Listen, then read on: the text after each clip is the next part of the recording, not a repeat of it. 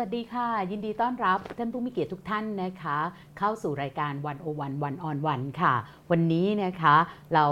ได้รับเกียรติจากคนที่เรียกว่าตอนนี้อาจจะเป็นคนที่รู้จักเด็กรุ่นใหม่ หรือคนรุ่นใหม่มากที่สุดในประเทศไทยคนหนึ่งเลยนะคะ นั่นก็คือผู้ช่วยศาสตราจารย์ ดรกนกรัตน์เลิศชูสกุลจากคณะรัฐศาสตร์จุฬาลงกรณ์มหาวิทยาลัยค่ะ สวัสดีค่ะ หรือว่าอาจารย์หยินนะคะ ที่พูดแบบนี้ไม่น่าจะเกินไปนะอาจารย์หยินคุณกนิกาพูดเกินไปหน่อย เพราะว่าถ้าตอนเนี้ยไม่ว่าใครนะคะจะเป็นฝ่ายความมั่นคง สื่อมวลชนนะคะ พ่อแม่ผู้ปกครองถนนทุกสายล้วนมาที่อาจารย์หยิน ว่าเนี่ยขนาดจะต้องเป็นคนนั้นเลยที่รู้จักคนรุ่นใหม่มากที่สุด เพราะว่าคุยกับเด็กๆ คุยกับคนรุ่นใหม่เยอะมาก ตั้งแต่เริ่มสนใจเรื่องนี้เริ่มทำงานวิจัยอาจารย์หยินเคยนับไหมว่า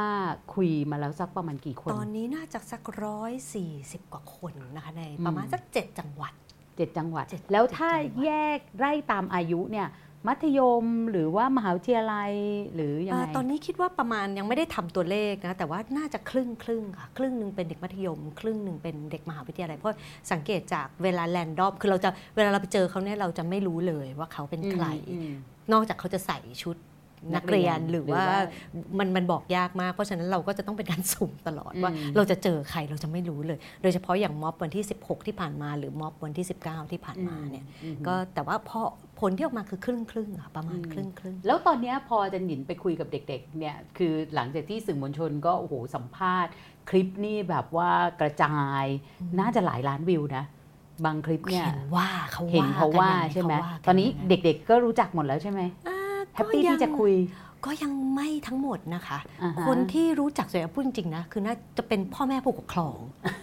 เด็กมหาวิทยาลัย แต่เด็กมัธยมเนี่ยไม่ค่อยรู้จักนะอืมเอาเข้าจริงเว้ยอย่างอย่างวันเนี้ยพอไปคุยเด็กมัธยมก็จะแบบแจกนามบัตรว่าดิฉันกนกรัตน์เลิศชูสกุลคณะรัฐศาสตร์จุฬาแล้วก็พยายามเปิดหน้าให้เขาดูเผื่อเขาจะจำหน้าได้ แต่ว่าเด็กมัธยมส่วนใหญ่จะไม่ค่อยรู้จักเท่าไหร่อืมเขาก็ส่วนใหญ่ก็จะรู้จักสสจกับปวินมากกว่าอะไรอย่างนี้ใช่ไหมอ่าเดี๋ยวเดี๋ยวเราจะมาคุยเรื่องนี้กันนะคะ แต่ว่าพี่เนี่ยมีความสนใจส่วนตัว เพราะว่าตามงานของอาจารย์หยินเนี่ยมานานนะคะ ก็รู้ว่าตอนทำทีสิสเนี่ยทำเรื่อง เรียกว่าการกลับมาของคนเดือนตุลาใช่ในการเมืองร่วมสมัยของไทยใช่เนาะถามก่อนว่าตอนนั้นน่ะทำไมถึงสนใจเรื่องนั้น เพราะว่ายุคที่อาจารย์หนินทำงานวิจัยเรื่องนี้เนี่ยบางคนรวมทั้งตัวของคนเดือนตุลาเองหรือว่าเอ่อคนภายนอกก็จะมองว่าเหมือนเขาจำนวนหนึ่งก็เป็นสิ่งชำรุดทางประวัติศาสตร์อยู่เหมือนกัน ทำไมอาจารย์หญินสนใจเรื่องนั้นจริง ๆ ตอนนั้นน่ะเริ่มต้นที่สนใจคือเริ่มต้นสนใจจากการเปลี่ยนแปลงของรัฐๆอือหือคือตอนเริ่มต้นเนี่ยสนใจว่า เอ้ย ในขณะที่โซขบวนการเคลื่อนไหวทางสังคมในช่วงยุคที่ตัวเองอยู่มหาวิทยาลัยเนี่ยคือสมัชชาคนจนค่ะเจ้าชาวคนจนเนี่ยเติบโตไปมากมันก็มีคำถามว่า เอ๊ะ ถ้าภาคประชาสังคมเนี่ยเติบโตขนาดเนี้ยแล้วรัฐเปลี่ยนไหมอือหือสิ่งที่ค้นพบณตอนนั้นตอนที่เริ่มเริ่มสนใจ ก็คือว่าเอ้ยจริง ๆ รัฐรัฐไทยเนี่ยเปลี่ยนนะโดยเฉโดยเฉพาะในช่วงยุคทศวรรษ 1990 2000 เนี่ยค่ะมีการเปลี่ยนแปลง หรือช่วงยุคอือหื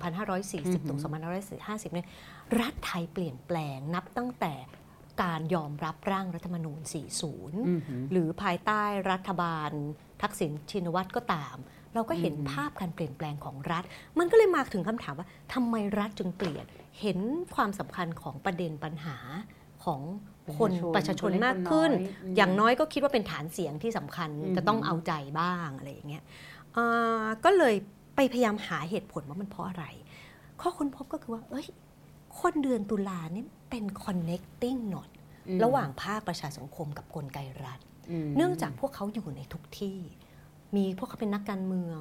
พวกเขาอืมอยู่ใน private sector พวกเขาอยู่ในอย่างแบงก์ชาติอือหือในขณะเดียวกันเขาก็เป็น NGO อยู่ในทุกขบวนการเคลื่อนไหวอืมคือพวกเขาเป็น unique group of generation ที่เข้าใจปัญหาของคนในชนชั้นอื่นอืมในขณะเดียวกันก็พูดในภาษาของชนชั้นกลางเป็นอืมทำงานให้มันเป็นการรณรงค์เชิงนโยบาย เขียนนโยบายเป็นเข้าใจอืมเอามันไปเป็นนโยบายต่างๆ ในกลไกของรัฐก็เลยเริ่มต้นสนใจจากตรงนั้น อันนี้ประกอบกับ คนเดือนตุลาก็เป็นแรงบันดาลใจในช่วงเป็นนิสิตนักศึกษาด้วย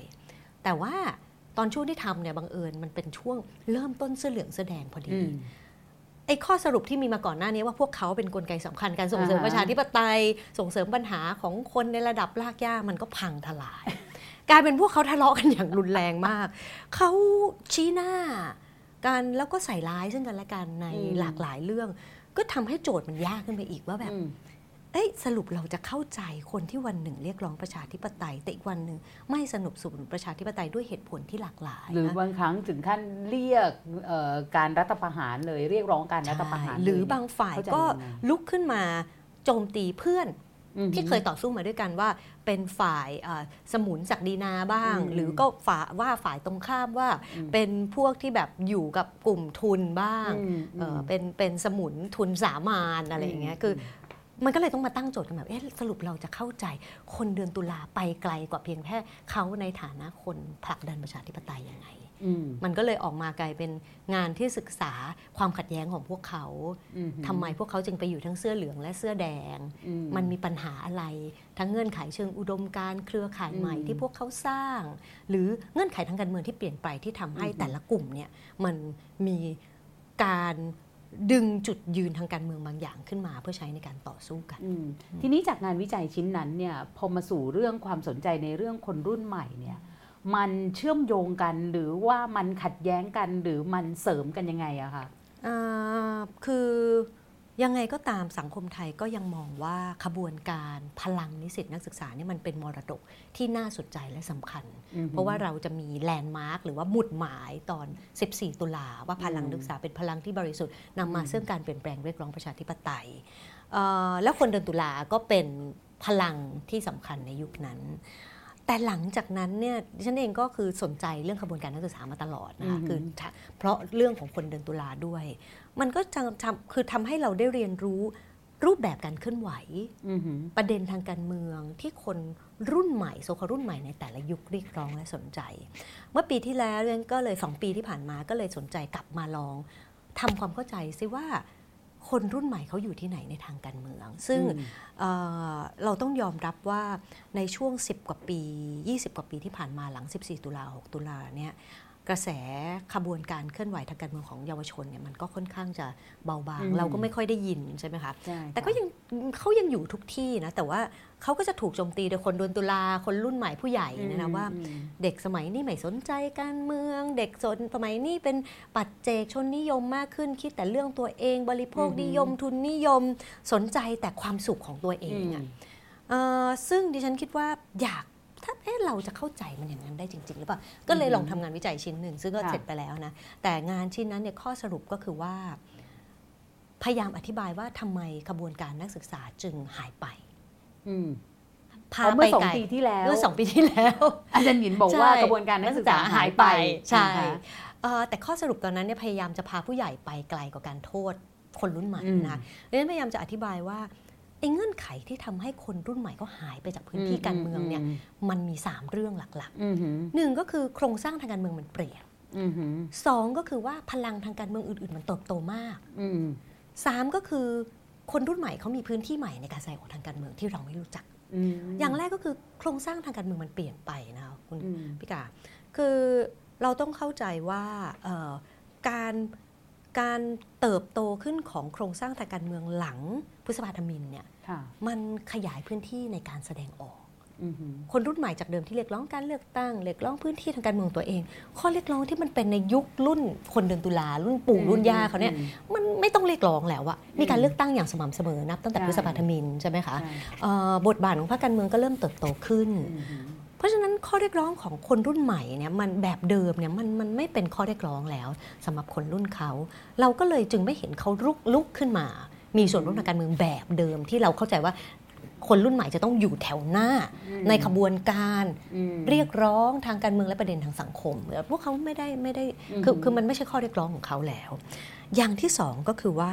พลังทางการเมืองอื่น ๆ เติบโตขึ้นมากอืมจากเดิมในช่วงยุค 1970 เนี่ยต้องยอมรับว่าพลังทางการเมืองอื่น ๆ มันไม่มีอยู่นะคะภายใต้ระบอบเผด็จการมของสลิดถนอมประพาสเนี่ยอืมอืมกรรมกรแรงงานชาวนาก็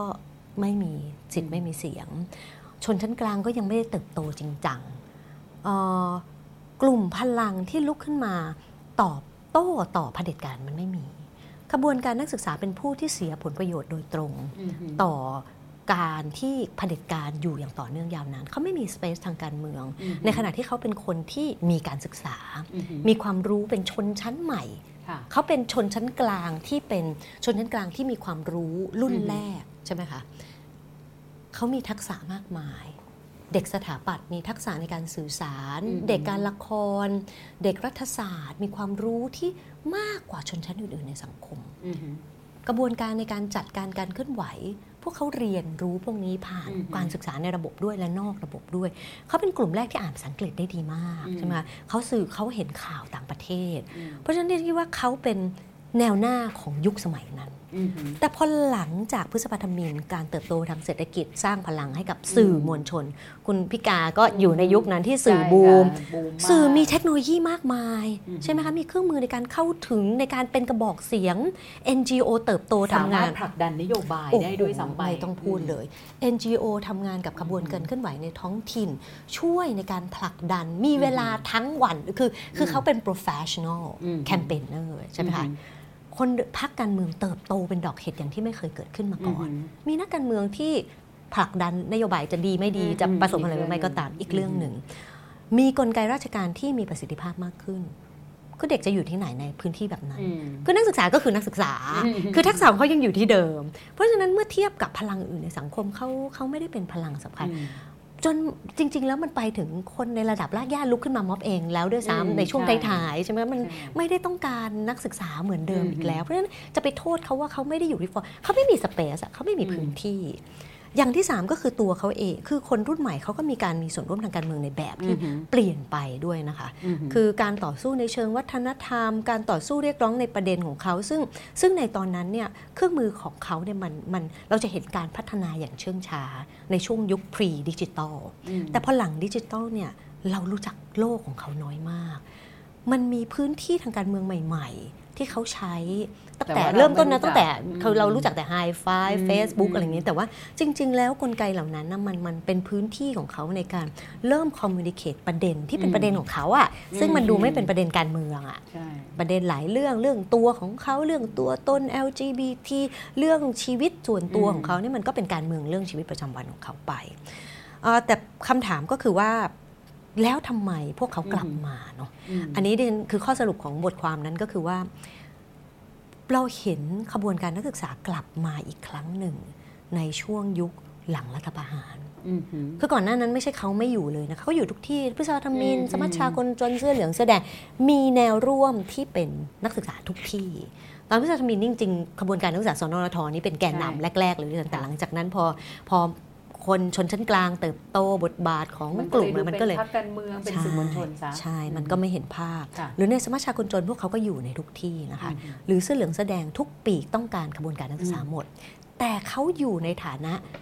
พันธมิตรเชิงยุทธศาสตร์ คือไม้ประดับอะอืมพูดให้แย่ที่สุดก็คือเป็นไม้ประดับอืมทุกคนต้องการเขาเพื่อสร้างความชอบธรรมว่ามีพลังบริสุทธิ์นะอืมอืมแต่พวกเขาไม่เคยอยู่ใน inner circle ของอืมกระบวนการอืมตัดสินใจ ใช่ไหมคะพวกเขาเป็นแนวร่วมอืมเชิงยุทธศาสตร์ ทำไมพอหลังรัฐประหาร เราจึงเห็นเขาเติบโตขึ้น แต่จริงๆ เติบโตในข้อสรุปของดิฉันก็คือเติบโตแบบที่ไม่ได้ประสบความสำเร็จนะอืมคืถ้าอย้อนหลังกลับไปตอนช่วงที่อาจารย์หญิงเขียนบทความนี้นึกภาพออกสักประมาณ 2-3 ปีเนี่ยอ่าเราก็จะเห็นแบบเอ่อเป็นแค่ไม่กี่คนอาจจะอย่างรังสิมันโรม อย่างไผ่อย่างบางคนแล้วก็รู้สึกเหมือนกับว่าเหมือนเขาเหมือนเขาเป็นคนนอกอะเนาะเออ ยุทธศาสตร์ที่เขาใช้ก็เป็นอะไรที่เรารู้สึกว่าแล้วยังไงอะ่ะอืมก็ไปอ่านหนังสือกินแซนด์วิชอืมแต่ก็ไม่เห็นกลุ่มอื่น ๆ ที่มีพลังอืมเท่าเขาอะนะอืมในแง่นั้นข้อสรุปของดิฉันตอนนั้นก็คือว่าเงื่อนไขทางการเมืองมันเปลี่ยนนะพลังทางการเมืองอื่น ๆ ที่เคยมีบทบาทตลอด 20 ปีก่อนหน้าเนี้ยหายไปหมด เสื้อแดงอือหือถูกกดทับกดทับคือคืออมตะโมนิเตอร์เรียกเขาอืมคายเยี่ยมบ้านอะไรอย่างเงี้ยอืมคือคนแสอแดงหายไปเลยอืมสื่อมวลชน โอ้โห ทะเลาะกันจนไม่มีแตกกันเละแต่กันเละ NGO อืมไม่ต้องพูดถึงอ่าใช่ไหมคะหรือนักวิชาการเองก็ตาม กลายเป็นพลังที่มันไม่ใช่เป็นพลังที่ลุกขึ้นมาเรียกร้องเป็นพลังที่ทะเลาะกันเองอะอืมทำให้ทุกฝ่ายก็อ่อนพลังไปหมดอืมนักศึกษาเหลือกลายเป็นตัวแสดงเดี่ยวที่เขายังมีสถานภาพทางสังคมที่มันเป็นต้นทุนทางสังคมที่เขามีอยู่ต้นทุนทางการเมืองที่เขายังถูกมองว่าเป็นพลังที่บริสุทธิ์ การข่มขู่คุกคามโดยรัฐเนี่ยก็ยังทำอย่างระมัดระวัง คือไม่ว่าจะเป็นฝ่ายไหนก็จะยังรู้สึกว่าเราเราเราไม่อยากทำลายเยาวชนอืมถึงแม้เราจะไม่เห็นด้วยกับเยาวชนเรื่องหมายสำหรับอือฮึคนที่ไม่เห็นด้วยเนี่ยนะคะแต่เราก็ไม่ได้โจมตีมันก็ไม่ได้มีการโจมตีอย่างมากก็บอกว่าถูกชักใยอือฮึอยู่เบื้องหลัง แต่ว่ามันไม่ใช่เป็นการเขาไม่โดนเหมือนกับที่เสื้อเหลืองและเสื้อแดงโดนอืมอืมโดยรัฐอืมอะนั้นการกลับมาของพวกเขาเนี่ยมันมีเงื่อนไขทางการเมืองที่ทำให้พวกเขากลับมาอืมเพราะฉะนั้นคือเราจะเข้าใจพลังของ คนที่เรียกว่าโจเยาวชนเนี่ยเราต้องเข้าใจคือไม่ได้ไปโทษเขา หรือไม่ได้ไปคิดว่าเขาเป็นวีรบุรุษทางการเมืองอืมด้วยตัวเขาเอง แต่มันเงื่อนไขและโครงสร้างการเปลี่ยนแปลงเนี่ยมันทำให้เขาเปลี่ยนแปลงบทบาทอยู่ตลอดเวลาอืมเราเพิ่งผ่านการชุมนุมใหญ่ เรียกว่าในรอบเออเป็นทศวรรษแล้วนะ ที่เราไม่เคยเห็นการชุมนุมใหญ่ขนาดนี้นะคะเอ่อจากธรรมศาสตร์มาที่ท้องสนามหลวงเนี่ย อาจารย์หยินแน่นอนไปคุยกับผู้คนมากมาย แล้วก็ถ้าเทียบกับช่วงก่อนหน้านี้เนี่ยอาจารย์หยินมีข้อสังเกตอะไรจากการชุมนุมครั้งนี้ที่แบบว่ามาเรียกว่าอันเนี้ยโดดเด่นมากเลยเออถ้าพูดถึงภาพที่อินเห็นในช่วงวันอาทิตย์วันเสาร์วันอาทิตย์ที่ผ่านมาเนี่ยนะคะจริงมันมีข้อสังเกตที่น่าสนใจอยู่สัก3ามสี่เรื่อง เรื่องแรกเนี่ยเราจะเห็นภาพการเปลี่ยนแปลงของขบวนการเคลื่อนไหวของคนรุ่นใหม่ ที่แตกต่างจากภาพของขบวนการเคลื่อนไหวของคนรุ่นใหม่ ในอดีตที่ผ่านมาเลยนะอันนี่คือเรื่องแรก ซึ่งเดี๋ยวเราจะเข้าไปในอือฮึดูกันรายละเอียดเอ่อเรื่องที่สองที่อยากจะชวนคุยก็คือการเปลี่ยนแปลงของสิ่งที่มันเรียกว่าแกนนำอือหืออย่างที่สามก็คือว่ามันเห็นภาพการก้าวกระโดดของการเรียนรู้ของคนที่มาเข้าร่วมม็อบอือหือเพ ราะนี่เพราะหยินเองเนี่ยสัมภาษณ์ตั้งแต่เริ่มต้นสองอืมเดือนที่แล้วค่ะก็คือสัมภาษณ์กับคนเยาวชนเนี่ยอือหือทั้งมหาวิทยาลัยมัธยมเนี่ยตั้งแต่ 2 เดือนที่แล้ว การสัมภาษณ์พวกเขาในช่วงวันเสาร์อาที่ที่ผ่านมานี่มันเห็นภาพความแตกต่างอย่างที่มีนัยสำคัญอะอืมเอ่อเริ่มต้นเรื่องแรกเหมือนก่การถึงการก้าวกระโดดทางความคิดแบบนั้นเหรอใช่ของความคิดโของอย่างงั้เช่นเด็กมัธยมลงเดี๋ยวเรามาดูกันในอืมรายละเอียดอืมว่าเราเห็นภาพอะไรกันนะนะ มาดูกันเรื่องแรกเรื่องของตัวของขบวนการเองเนี่ยมันอือฮึมีมันมีอยู่สองสามเรื่องที่คิดว่ามันแปลกไปมันแตกต่างไปจากขบวนการเคลื่อนไหวก่อนหน้านี้ เรื่องแรกคือเรื่องข้อเรียกร้องอือหือเรื่องที่สองคือความเข้าใจที่เขามีต่อกลไกรัฐอือนะฮึกลไกรัฐสามก็คือ ยุทธศาสตร์การเคลื่อนไหวที่มันอือหือก้าวข้าม สิ่งที่พวกเราในสังคมวนเวียนกันอยู่ตลอด 10 20 ปีเนี่ยอืมที่เราเราเป็นแพทเทิร์นแบบเดิมๆ ที่เรารู้สึกว่ามันเป็นม็อบเนี่ยเราเรานึก pattern ออกเลยว่าอืมมาแบบนี้ระดมพลแบบนี้จะเคลื่อนจะแบบไปนี้แบบนี้อะไรอ่าอย่างเงี้ยเราเราค่อนข้างจะรู้ pattern แต่ว่ามันเห็น pattern ที่เปลี่ยนแปลงไปนะคะอือฮึไม่ว่าเราจะชอบหรือไม่ชอบก็ตาม อย่างแรกเรื่องข้อเรียกข้อเรียกร้ร้อองงเนี่ยดิฉันคิดว่า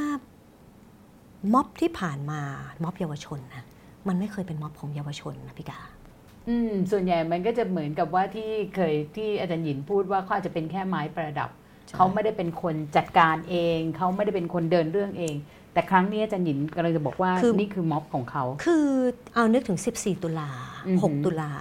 ประเด็นเรียกร้องนี่มันเป็นประเด็นผู้ใหญ่นะคะอืมอืมมันเป็นประเด็นของยุคสมัย ยุคสงครามเย็นอืมการเรียกร้องประชาธิปไตย การเลือกตั้ง ประเด็นปากท้องขบวนการชาวนาชาวไร่อืมประเด็นเรื่องขบวนการแรงงาน แนวคิดแบบสังคมนิยม ประชาธิปไตย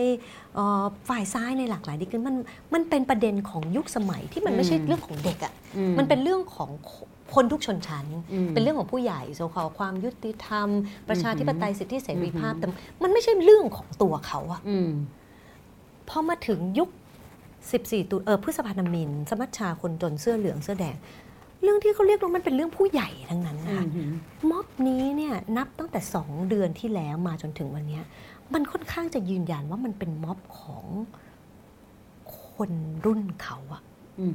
ถึงแม้ว่าในวันอาทิตย์ที่ผ่านมาประเด็น มันจะมีการโฟกัสไปประเด็นที่สถาบันอนุรักษ์นิยมอืมค่อนข้างมาก แต่ว่าข้อเรียกร้องในเชิงข้อเรียกร้องเนี่ยถ้าเราเข้าใจได้คุยกับ คนที่มาด้วยอือหือและเห็นถึงการเชื่อมโยงประเด็นกับชีวิตของพวกเขา และคนที่หลากหลายและเป็นประเด็นที่มันเกี่ยวข้องกับพวกเขาเนี่ยมันมีประเด็นเรื่องเราเห็นภาพตั้งแต่เรื่องเครื่องแต่งกาย ทรงผม LGBT อืมประเด็นเรื่องเออการท้องก่อนแต่งประเด็นเรื่องเออประเด็นเรื่องการปฏิรูปการศึกษา ปฏิรูปสถาบันในเชิงโครงสร้างอือหือที่เชื่อมโยงกับพวกเขา ซึ่งฉันคิดว่าเรื่องนี้มันเป็นประเด็นที่ทำให้ม็อบครั้งนี้ มันมันกลายเป็นม็อบของคนรุ่นนี้จริงๆอะอือหือดิฉันถามเด็กคนเยาวชนที่ไปเข้าร่วม โดยเฉพาะเมื่อวานนี้นะเอ้ยเมื่อเมื่อสองวันก่อนนี่ฉันถามว่า หลังจากฟังความอึดอัดคับข้องใจและเหตุผลว่าอืมทำไมมามาม็อบแล้วเนี่ยฉันก็ถามว่า คุณคิดว่าคุณเป็นแบบพวกหัวรุนแรงไหมอืมคุณเป็นคนแบบกลุ่มน้อยในชั้นเรียนไหม ในห้องคุณไหม เด็กทุกคนอะดิฉันคิดว่าเด็กทุกคนที่ฉันสัมภาษณ์เด็กประมาณสักสิบแปดคนนะอือหือเด็กทุกคนพูดว่า เพื่อนทุกคนคิดเหมือนกันนี่แหละพูดไม่พูดก็อีกเรื่อง ทุกคนตามข่าวการเมืองอืมดิฉันสัมภาษณ์เด็กผู้หญิงที่ดิฉันบอกเลยว่าสวยมากน่ารักอืมหุ่นแบบคือแทบจะเป็นดาราได้แล้วก็อืมเซลฟี่ตลอดเวลา ชูสามนิ้วเซลฟี่ตลอดเองตลอดเวลากับทั้งเวทีกับอะไรเงี้ยซึ่งอ่าซึ่งถ้าเราเจอเขาบนท้องถนนที่ไม่ใช่ม็อบเราจะรู้สึกว่าเด็กเขาเป็นเด็กที่ไร้สาระอืมใช่ไหมถ้าผู้ใหญ่มองจะรู้สึกแบบ แบบเป็นพวกแบบอื้อหือคนรุ่นนี้ที่เซลฟี่อืมตลอดเวลา มัวแต่แบบดูตัวเองเห็นสำคัญแต่ตัวเอง แต่พอไปคุยกับเขาคุณกะพี่กาจะแบบโอ้โหทำไมทำไมตามการเมืองลึกซึ้งอย่างนี้นะคะ คุณน้องอะไรเขาเน้เงี้นยแบบเรื่องอะไรนะคืออย่างเขาเนี่ยเขาเขาเน้นอืมเรื่องปัญหาเศรษฐกิจเลยนะคุณกาอย่างเด็กผู้หญิงคนเนี้ยเออโอ้อืมพูดเรื่องปัญหาของการการที่เขาจะแบบเขากู้กยศมาเรียนเนี่ยอืมอืมเขาจบออกไปเขาจะทำงานอะไร ประเด็นปัญหาคือเขาสนใจตามเรื่องเศรษฐกิจ ว่าอือหือนโยบายรัฐบาลเป็นยังไง นโยบายตลอด 6 ปีเป็นอย่างนี้เป็นอย่างนี้ใช้งบประมาณเป็นอย่างนี้โอ้โหพูดกับดิฉันเป็นฉากฉากๆอย่างเงี้ยอือหือแล้วก็จบลงที่ว่า คือสำหรับเขา ม็อบเนี้ยมันพูดถึงปัญหาของเขาอืมเขารู้สึกเขาชอบมากเลย มันอืมเป็นเรื่องของเขาเลยอะ่ะอือหือแต่ฉันก็บอกอุ๊ยแต่ว่าที่พูดอยู่เป็นเวทีนี่มันมีแต่เรื่องสถาบันอนุรักษ์นิยมนะเนี่ยอ่าเขาก็บอกว่าเอาก็เชื่อมกันหมดไม่ใช่หรอมันมันเชื่อมโยงกันหมดอะมันเป็นเรื่องทุกเรื่องมันเรื่องเดียวกันน่ะอ่าฮะมันก็ไม่รู้จะเถียงยังไงดิฉันก็พยายามจะอืมบอกเขาว่าแบบมันก็มีมากกว่าเรื่องสถาบันอนุรักษ์นิยมนะ ปัญหาบ้านเมืองมันมีหลายแบบอะไรเงี้ยเขาบอกก็รู้ว่ามีหลายแบบมีหลายเรื่องหลายเรื่องด้วยอะไรเงี้ย นั่นก็คือดิฉันก็จะอย่างที่จะบอกก็คือว่า หรือแม้แต่เยาวเด็กมัธยมนะคะอือหือที่ฉันไปสัมภาษณ์มาที่หน้ากระทรวงศึกษารอบที่สองเนี่ยรอบหลังเนี่ยอืมไปเจอเด็กกลุ่มหนึ่งน่าสนใจมาก มาจากคนละโรงเรียนเลยนั่งคุยกันอย่างอืมแบบออกรถออกชาติ แล้วก็ตอนที่ท่านรัฐมนตรีตอบคำถามเนี่ยโอ้โหอืมเด็กกลุ่มนี้ตะโกนเสียงดังมาก มีทั้งมีทั้งเรื่องคือเถียงด้วยเหตุผลนะแต่อ่าตะโกนดังมากดิฉันก็รู้สึกอ่าอื้อหือก็เลยไปอ่าคุยทำไมรู้จักกันเขาบอกว่า ก็รู้จักกันจากม็อบครั้งที่แล้ว คือม็อบม็อบอ๋อหน้ากระทรวงครั้งที่แล้วพอเจอกันแล้วก็รู้สึกเลยว่าม็อบคือเขาเขาเขาบอกว่าคือดิฉันใช้ว่ามันเป็นโรคเสพติดม็อบนะอืมเพราะเขาบอกว่าเขาจะมาม็อบทุกครั้งเขารู้สึกว่าม็อบเนี่ยมันพูดเรื่องปัญหาของเขามันไม่เคยมีม็อบไหนมาก่อนที่พูดเรื่องปัญหาของตัวเขาจริง ๆเขารู้สึกอบอุ่นมากเมื่อมาอยู่ที่นี่ซึ่งฉันบอกเลยว่ามันเปรียบเทียบเหมือนตอนเสื้อเหลืองแสอแดงนะคะอืมไอ้โรคติดม็อบเพราะว่าในม็อบเนี่ยมันเป็นที่ที่พูดปัญหาที่มันเกี่ยวข้องกับตัวเราอืม ซึ่งเด็กที่มาที่ฉันสัมภาษณ์ตอนนั้น เด็กโรงเรียนชื่อดังกลางสุขุมวิทอืมเด็กโรงเรียนหญิงล้วนอย่างเงี้ยอืมเขามาพร้อมมีเพื่อนเป็นเด็กอาชีวะค่ะเด็กอาชีวะแบบปวชอะอ่าฮะแล้วก็มี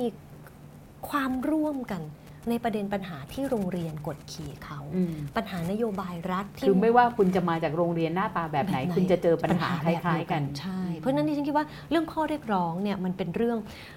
วันอาทิตย์ที่ผ่านมาเนี่ย ประเด็นส่วนใหญ่ที่อยู่บนเวทีเนี่ยจะเป็นประเด็นเรื่องสถาบันอนุรักษ์นิยมซึ่งดิฉันก็ส่วนตัวก็รู้สึกว่ามันควรจะพูดอะไรที่มันหลากหลายกว่านั้นด้วยนะอืมอันนี้แต่เป็นนี้เป็นเรื่องส่วนตัวนะค่ะมันมีควรจะมีเรื่องกลุ่มทุนผูกขาดหรือเรื่องรัฐบาลอืมหรือเรื่องอะไรอืมเพื่อที่มันจะเชื่อมโยงกับหลาย ๆ ประเด็นอืมแต่ดิฉันคิดว่าสำหรับคนรุ่นใหม่เองเนี่ยอืมประเด็นอืมเรื่องเนี้ยมันเหมือนกับมันยกระดับไปจนกลัวก็กลัวนะ ส่วนตัวดิฉันถามว่าอืมกลัวไหมก็กลัวนะ มันกลายเป็นการยกระดับประเด็นปัญหาทั้งหมดไปอืมที่สถาบันอนุรักษ์นิยมอืมว่าไอ้ปัญหาที่พวกเด็ก ๆ เจอทั้งหมดเนี่ยนี่คือประเด็นนี่คือที่มาของปัญหา ซึ่งอันนี้เห็นด้วยไม่เห็นด้วยก็ถกเถียงกันนะ แต่ดิฉันคิดว่ามันมันเห็นภาพการยกเชื่อมโยงระดับ ยกระดับของประเด็น ไปเชื่อมโยงกับความรู้สึกร่วมของคนข้างล่างอืมค่ะอืมอันนี้เป็นเรื่องแรกค่ะค่ะ ไม่คือกำลังจะเล่าให้ฟังว่าเดินเดินอยู่เนี่ยแล้วก็มันมีช่วงหนึ่งที่คุณไม้เอ่อคุณไม้จากนอกเนี่ยไม้ระยองเนี่ยเขากำลังอภิปรายบนเวทีก่อนที่เขาจะมายึดสนามหลวงเนี่ยเขาอภิปรายเรื่องเอ่อการที่เอ่อเด็กผู้ชายต้องไปเกณฑ์ทหารอะไรอย่างเงี้ยเกณฑ์ทหารแล้วก็แบบคือถ้าเกณฑ์ทหารเพื่อไปรับใช้ชาติเนี่ยเรื่องหนึ่งแต่ว่าส่วนใหญ่ก็จะถูกไปเป็นทหารรับใช้ใช่ไหมอืมไปซักกางเกงในไปเอ่อดายย่าอะไรอย่างเงี้ยแบบ หลานชายที่ไปเดินหน้าอยู่เนี่ยนะก็บอกว่าพี่รวมเรียนรอดอด้วยนะ คือบอกเออพออาจารย์หยินพูดเนี่ย อืมใช่ มันเป็นม็อบที่พูดถึงเรื่องปัญหาของเขาจของริงเขาๆนะเอใช่อเราอาจจะรู้สึกว่ามันไม่ใช่แต่เขารู้สึกว่า เออเนี่ยใช่ใช่นะคะ ซึ่งซึ่งก็เรื่องนี้เนี่ยก็อาจจะผู้ใหญ่หลายท่านก็ไม่สบายใจอืนะมเพราะว่าหลายคนที่รู้สึกว่าก็อยากเป็นแนวร่วมกับอืมอืมนิสิตนักศึกษานักเรียนเนี่ยรู้สึกว่ามันไม่เป็นปัญหาของคนนอกกลุ่มเลยอืมหรือแม้แต่เห็นแสอแดงกลุ่มพี่น้องอืมแสอแดงอืมไปร่วมหลายคน หรือเจอพี่น้องเสื้อเหลืองก็หลายคนนะคะที่ไปอืมเนี่ยส่วนใหญ่ก็จะรู้สึกว่ามันเป็นประเด็นที่ที่มันมันมันประเด็นมันแคบมาก ซึ่ง อันนี้ดิฉันก็รู้สึกว่ามันก็มันก็คือมันก็จะมีจุดอ่อนของมันนะนะก็ค่ะก็อันนี้ก็ว่ากันไปแต่ว่าในแง่หนึ่งพยายามจะอธิบายว่าไอการกลับมาของกระบวนการนักศึกษาเนี่ยเราเขียนเพราะส่วนหนึ่งเนี่ยประเด็นมันเป็นประเด็นของพวกเขา ซึ่งไม่เคยมีม็อบไหนนะเท่าที่ศึกษากระบวนการเคลื่อนไหวทางสังคมมานะในประวัติศาสตร์ไทยเนี่ยไม่เคยมีม็อบไหนที่เป็นม็อบที่พูดเฉพาะประเด็นของคนรุ่นใหม่และเยาวชนอืมอืมมันไม่ไม่เคยเห็นนะอืมคือจะว่าเป็นนิมิตหมายก็ได้ ที่เขาอยากจะให้มีการแก้ปัญหา แต่จะอืมมองว่า เขาควรจะขยายประเด็นไปมากกว่านี้ก็ได้ แต่ดิฉันคิดว่ามันก็เป็นกระบวนการเรียนรู้อะนะอืมนี่เขาเพิ่งมาแค่สองสองอาทิตย์สองใช่เดือนน่ะดิฉันคิดว่ามันก็อืมคนอายุสิบเอาเป็นว่าเห็นแกนนำอายุตั้งแต่ 13 ไปจนถึง 19 20อะมันมันก็ต้องมันมาถึงขนาดนี้ได้เราก็ต้องคิดว่าก็มันเป็นการยกระดับประเด็นไปไกลมากแล้วอืมเรื่องที่สองก็คือความเข้าใจต่อรัฐใช่ความเข้าใจเป็นต่อยังไงรัฐอันนี้เนี่ยดิฉันคิดว่ามัน มันเป็นเรื่องที่คาดไม่ถึงอะอืมอืม คาดไม่ถึงในแง่ของการเปิดตัวการเคลื่อนไหว โดยเฉพาะในวันที่ 19 ที่ผ่านมาดิฉันคิดว่าเป็นม็อบที่สะท้อนว่าเขาเข้าใจว่ารัฐโดยเฉพาะฝ่ายความมั่นคง หรือตัวรัฐบาลเนี่ยมองพวกเขายังไง เขารู้อือฮึ ว่ากลไกรัฐมองพวกเขายังไง มีความคาดหวังอย่างไร ซึ่งมันจะเชื่อมโยงมาต่อถึงว่า แล้วยุทธศาสตร์การเคลื่อนไหวของเขาเป็นยังไงเนี่ยนะคะดิฉันขอพูดสองเรื่องนี้เชื่อมโยงกันก็คือว่าpattern ของขบวนการเคลื่อนไหวในอดีตจนถึงปัจจุบันเนี่ยจริงๆพูดรวมแต่อาจจะไม่ใช่ 14 ตุลา แต่ตั้งแต่พฤษภาทมิฬอืมมาจนถึงเสื้อเหลืองแดงดิฉันคิดว่าคนรุ่นก่อนหน้านี้และแต่รุ่นเราด้วยเนี่ยอยู่ใน pattern ของม็อบที่หนึ่ง ระดมมวลชนให้ได้มากที่สุดอืมเมื่อมวลชนสูงในระดับหนึ่ง กดดันรัฐบาลกดดันด้วยการรัฐเผบาลเผชิญหน้าอืมอืมเราจะพาม็อบเคลื่อนที่ไป แล้วการเผชิญหน้า ถ้าแบบอ่านแบบถ้าถ้าอ่านเรื่อง Weapon of the Week หรืออมอ่านอืมอ่านอ่านอ่านเรื่องการต่อต้านรัฐประหารเนี่ยเราจะเห็นว่าการทำตัวเราให้กลายเป็นเหยื่อของการถูกใช้ความรุนแรงโดยรัฐเนี่ยมันจะเป็นหนึ่งในกลไกที่จะลดทอนความชอบธรรมของรัฐ ฉะนั้นก็กลายเป็นว่าแกนนำก็จะยอมสูญเสียมวลชนบ้าง ซึ่งบ้านเราก็ใช้คำว่าก็ยอมค่ะพาคนไปตายใช่อะไรแบบเนี้ยซึ่งซึ่งแน่นอนดิฉันคิดว่าก็ไม่แฟร์สำหรับแกนนำนะคะอืมคือมาพูดอย่างนี้แต่ภาพที่มันเห็นจากจากที่ทำงานวิชาการ เราจะอืมสรุปเห็น pattern ไม่ว่าจะตั้งใจหรือไม่ได้ตั้งใจก็ตามอืมแต่ pattern มันเห็นนะว่าสุดท้ายเหลืองแดงเป็นตัวอย่างคุณที่น่าสนใจก็ทำแบบนี้มันก็จะมีการพามวลชนไปเผชิญหน้า แล้วรัฐก็จะ ถึงไม่อยากใช้ความรุนแรง มันก็จะมีการเพียงพล้ำใช้ความรุนแรง แล้วรัฐเองในบางส่วนก็ใช้ความรุนแรงจริงๆอืมเมื่อใช้ความรุนแรงปุ๊บความชอบธรรมของรัฐก็จะลดน้อยลงอืมขบวนการก็จะมีความรู้สึกชนะจริงไม่ชนะไม่รู้แต่ว่าอืมก็จะรู้สึกว่าเรากลายเป็นผู้ที่ชนะในแง่ของความชอบธรรมอันนี้คือแบบเก่า อันนี้คือแบบเก่า ซึ่งอืมดิฉันคิดว่าในช่วงหลายวันก่อนม็อบเนี่ยหลายอืมฝ่ายดิฉันคิดว่าค่อนข้างเกรงมาก เพราะ คิดว่าถ้าม็อบวันที่ 19เนี่ยคนเยอะ เยอะในที่นี้ดิฉันคิดว่าคงไม่เทียบไม่ได้กับม็อบก่อนหน้านี้นะคือแบบมเราคงไม่พูดถึงแบบระดับเป็นแสนเป็นหรือถึงหลักล้านอะไรอย่างเงี้ยเอ่อคือดิฉันคิดว่าภายใต้พรบใบพรบฉุกเฉินภายใต้โรคระบาดเนี่ยการม็อบเนี่ยมันก็ผิดกฎหมายอยู่แล้วนะการจะให้มีคนเยอะเนี่ยมันยิ่งอืมคนก็กังวลไม่กล้ามาเข้าร่วม ถ้ามันมีม็อบจำนวนที่คนเยอะๆ แล้วการประกาศของอืมขบวนการว่าค่ะจะพาการเคลื่อนที่ไปสู่ทำเนียบรัฐบาลทำเนียบรัฐบาลหรืออะไรก็ตามจุดนไหวหรือก็ประค่กาศตั้งแต่ต้นเลยว่าจะยึดสนามหลวงอย่างเงี้ยอืมซึ่งก็เป็นเขตที่เป็นเขตที่ต้องห้าคือห้ามอะห้ามเข้าอือหือมีการมีการมีการร้อมรั้วมานานแล้วอืมคือม็อบแบบเนี้ยพอผู้ใหญ่ฟังปุ๊บหน่วยความมั่นคงฟังปุ๊บก็จะรู้สึกมันมา pattern เดิมเลยอืมต้องการเผชิญหน้า ต้องการอยากจะผลักให้เจ้าหน้าที่สุดท้าย end up อืมใช้ความรุนแรง ซึ่งดิฉันคิดว่าเจ้าหน้าที่รัฐระวังเรื่องนี้อือหือดิฉันดิฉันคิดว่าเจ้าหน้าที่รัฐค่อนข้างระมัดระวังเรื่องนี้มาก รัฐเองก็ผ่านประสบการณ์ในการเคลื่อนไหวอือหือมาเยอะ รู้ว่าถ้ามันมีการใช้ความรุนแรงปุ๊บเนี่ยโดยฝ่ายรัฐเองเนี่ยมันก็จะสูญเสียความชอบธรรมสูญเสียความชอบธรรมอือหือซึ่งดิฉันคิดว่าเอ่อท่าทีของอือหือหน่วยฝ่ายความมั่นคงและรัฐบาลในช่วงก่อนการเคลื่อนไหวเนี่ย ค่อนข้างจะพยายามประนีประนอมเพื่อจะไม่ไม่เกิดการเผชิญหน้าอือหือแต่ยังไงก็ตาม ทุกฝ่ายก็คิดว่ามันจะต้องไปสู่จุดนั้นอืมจะต้องไปสู่การเผชิญหน้าเผชิญหน้าแน่นอน แล้วอือหือก็คิดว่านิสิตนักศึกษาน่าจะต้องเพลียงพล้ำในการที่จะสุดท้ายการสูญเสียของชีวิตเนี่ยมันอาจจะไม่ได้นำมาซึ่งชัยชนะ เพราะถ้าเราดูการสูญเสียชีวิต หรืออมการแตกหักในช่วงพี่น้องเสื้อแดงเนี่ยอืปี53ก็ไม่ได้แปลว่าจะชนะใช่ใช่ไหมคะค่ะมันก็อาจจะกลายเป็น ผู้ต้องหาอืมเป็นเหยื่อไปด้วเอยอซ้ำไปด้วยซ้ำไปอืมมันมันอาจจะแบบไม่มีอะไรดีขึ้นเอ่อหลายฝ่ายกังวลมากมีคือนักข่าวต่างประเทศเนี่ยฉันบอกเลยว่าเขารอฉากนั้นเลยอะคือหลายหลายฝ่ายเนี่ยรอฉากว่าแบบคือเตรียมไปอยู่ตามจุดต่างๆต่างๆเลยที่เชื่อว่าระดมจะต้องกำลัปะทะแน่นอนภาพอะไรแบบเนี้ยนะคะใช่อืมหรือแม้แต่เจ้าหน้าที่รัฐเองในช่วงพอสี่หลังตีหนึ่งเนี่ยอืมมันก็จะมีข่าวเห็นภาพและการไปตั้งอืมแบเรียร์ตามจุดต่างๆ ที่คิดว่าอืมขบวนการนักศึกษาจะเคลื่อนตัวไปเอ่อ แกนนำนักศึกษาเนี่ยเข้าใจว่าทุกฝ่ายมองเกมแบบนี้อืมเข้าใจว่ากลไกรัฐทำงานแบบไหน เข้าใจว่าคือดิฉันต้องบอกเลยนะอืมก่อนหน้านั้นเนี่ยไม่นานหนึ่งอาทิตย์เนี่ยไอ้แผนการทำงานของตำรวจในพื้นที่เนี่ยแบบมันว่อนไปหมดเลยอะอืมไอแบบกรกฎเออกรกฎอะไรอย่างเงี้ยคือมันว่อนไปหมดเลยคือดิฉันจนไม่รู้ว่าเอ๊ะแต่แต่คือประเด็นก็คือว่า คือถึงแม้ไอไอแผนกรกฎ53เนี่ยถึงแม้มันไม่ออกมานะดิฉันคิดว่าขบวนการนักศึกษาเนี่ย ก็ดิฉันต้องบอกก่อนว่าดิฉันรู้จักแกนนำเป็นการส่วนตัว เพราะว่าเป็นอื